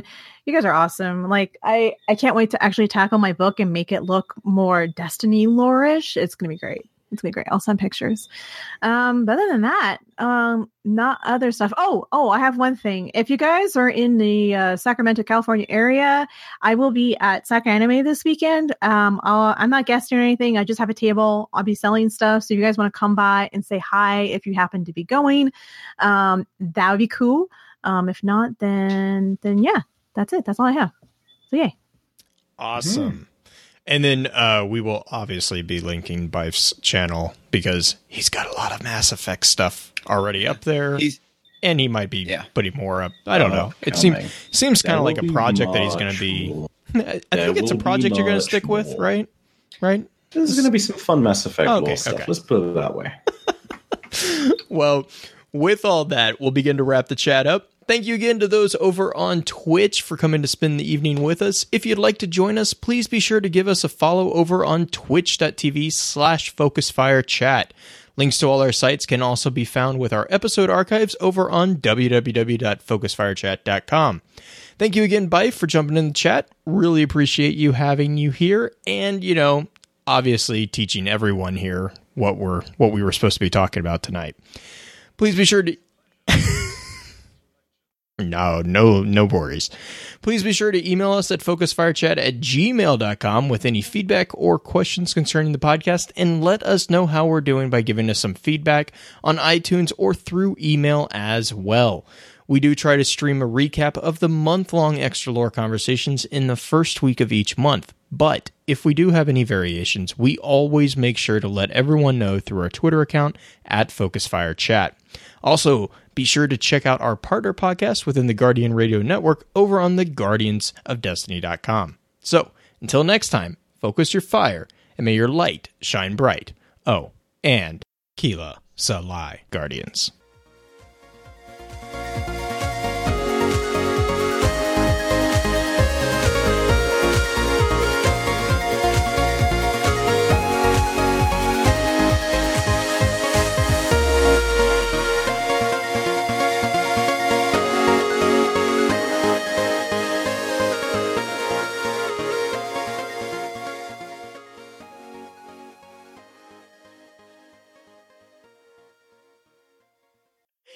I'm already looking at- started. I didn't I'm do it. looking over this and it it just feels so cut and dry. I don't even know what Mhm. it says. So I like it's it's got words Did and you have you have you played Mass Effect? no. Luke? No. I Oh, know wow. I know that no matter what you do, the endings are all the same. Uh, uh, uh, Yes. my head is- I finally broke someone else. I've I've actually got I've actually got Blue Beat here because my son's playing the first Mass Effect right now, and I'm watching him play it. What? Oh my Yeah. gosh, Blue, this is shameful. This You know, is you know when I I've see Blue Beat. Reapers, when I see Reapers, Go Ram Reapers. yeah, exactly. That's all I can think. Except I know it's Reavers and Firefly, will- but that's still what I say. Yeah, You will never understand when you hear the whale sound how much terror that inflicts on you. Mhm. yes, you, yes, I and then will. when you That's hear Bioshock. the piano. No, no, no, no, no, no, no, no, no, no, no, no. You- no, no, no, no. Mhm. It's it's there's also the very similar sounds. One's Piano more from really the Citadel. yes, the piano, and then you hear the piano, and then you want Mhm. to start breaking down and have a moment for yourself. Like It's like I don't have someone in my life that I can have relationship feels with right now. I need to find someone because the music demands. Okay, let me. I'll be, I'll be right back. Yeah, So- and I may I, I I I I have no words. Like I am stammering right now that you neither of you Mhm. have even like Yeah. played So at what I least the first one. that- what I got from that is Mass Effect makes Bife swipe right. That's what I got. It does. I, I, That's I- totally going in the after show. if you swipe right, does that mean you're you're Paragon here now? You're Paragoning? it does indeed. I'm all. Actually, Renegade, I think, is right trigger.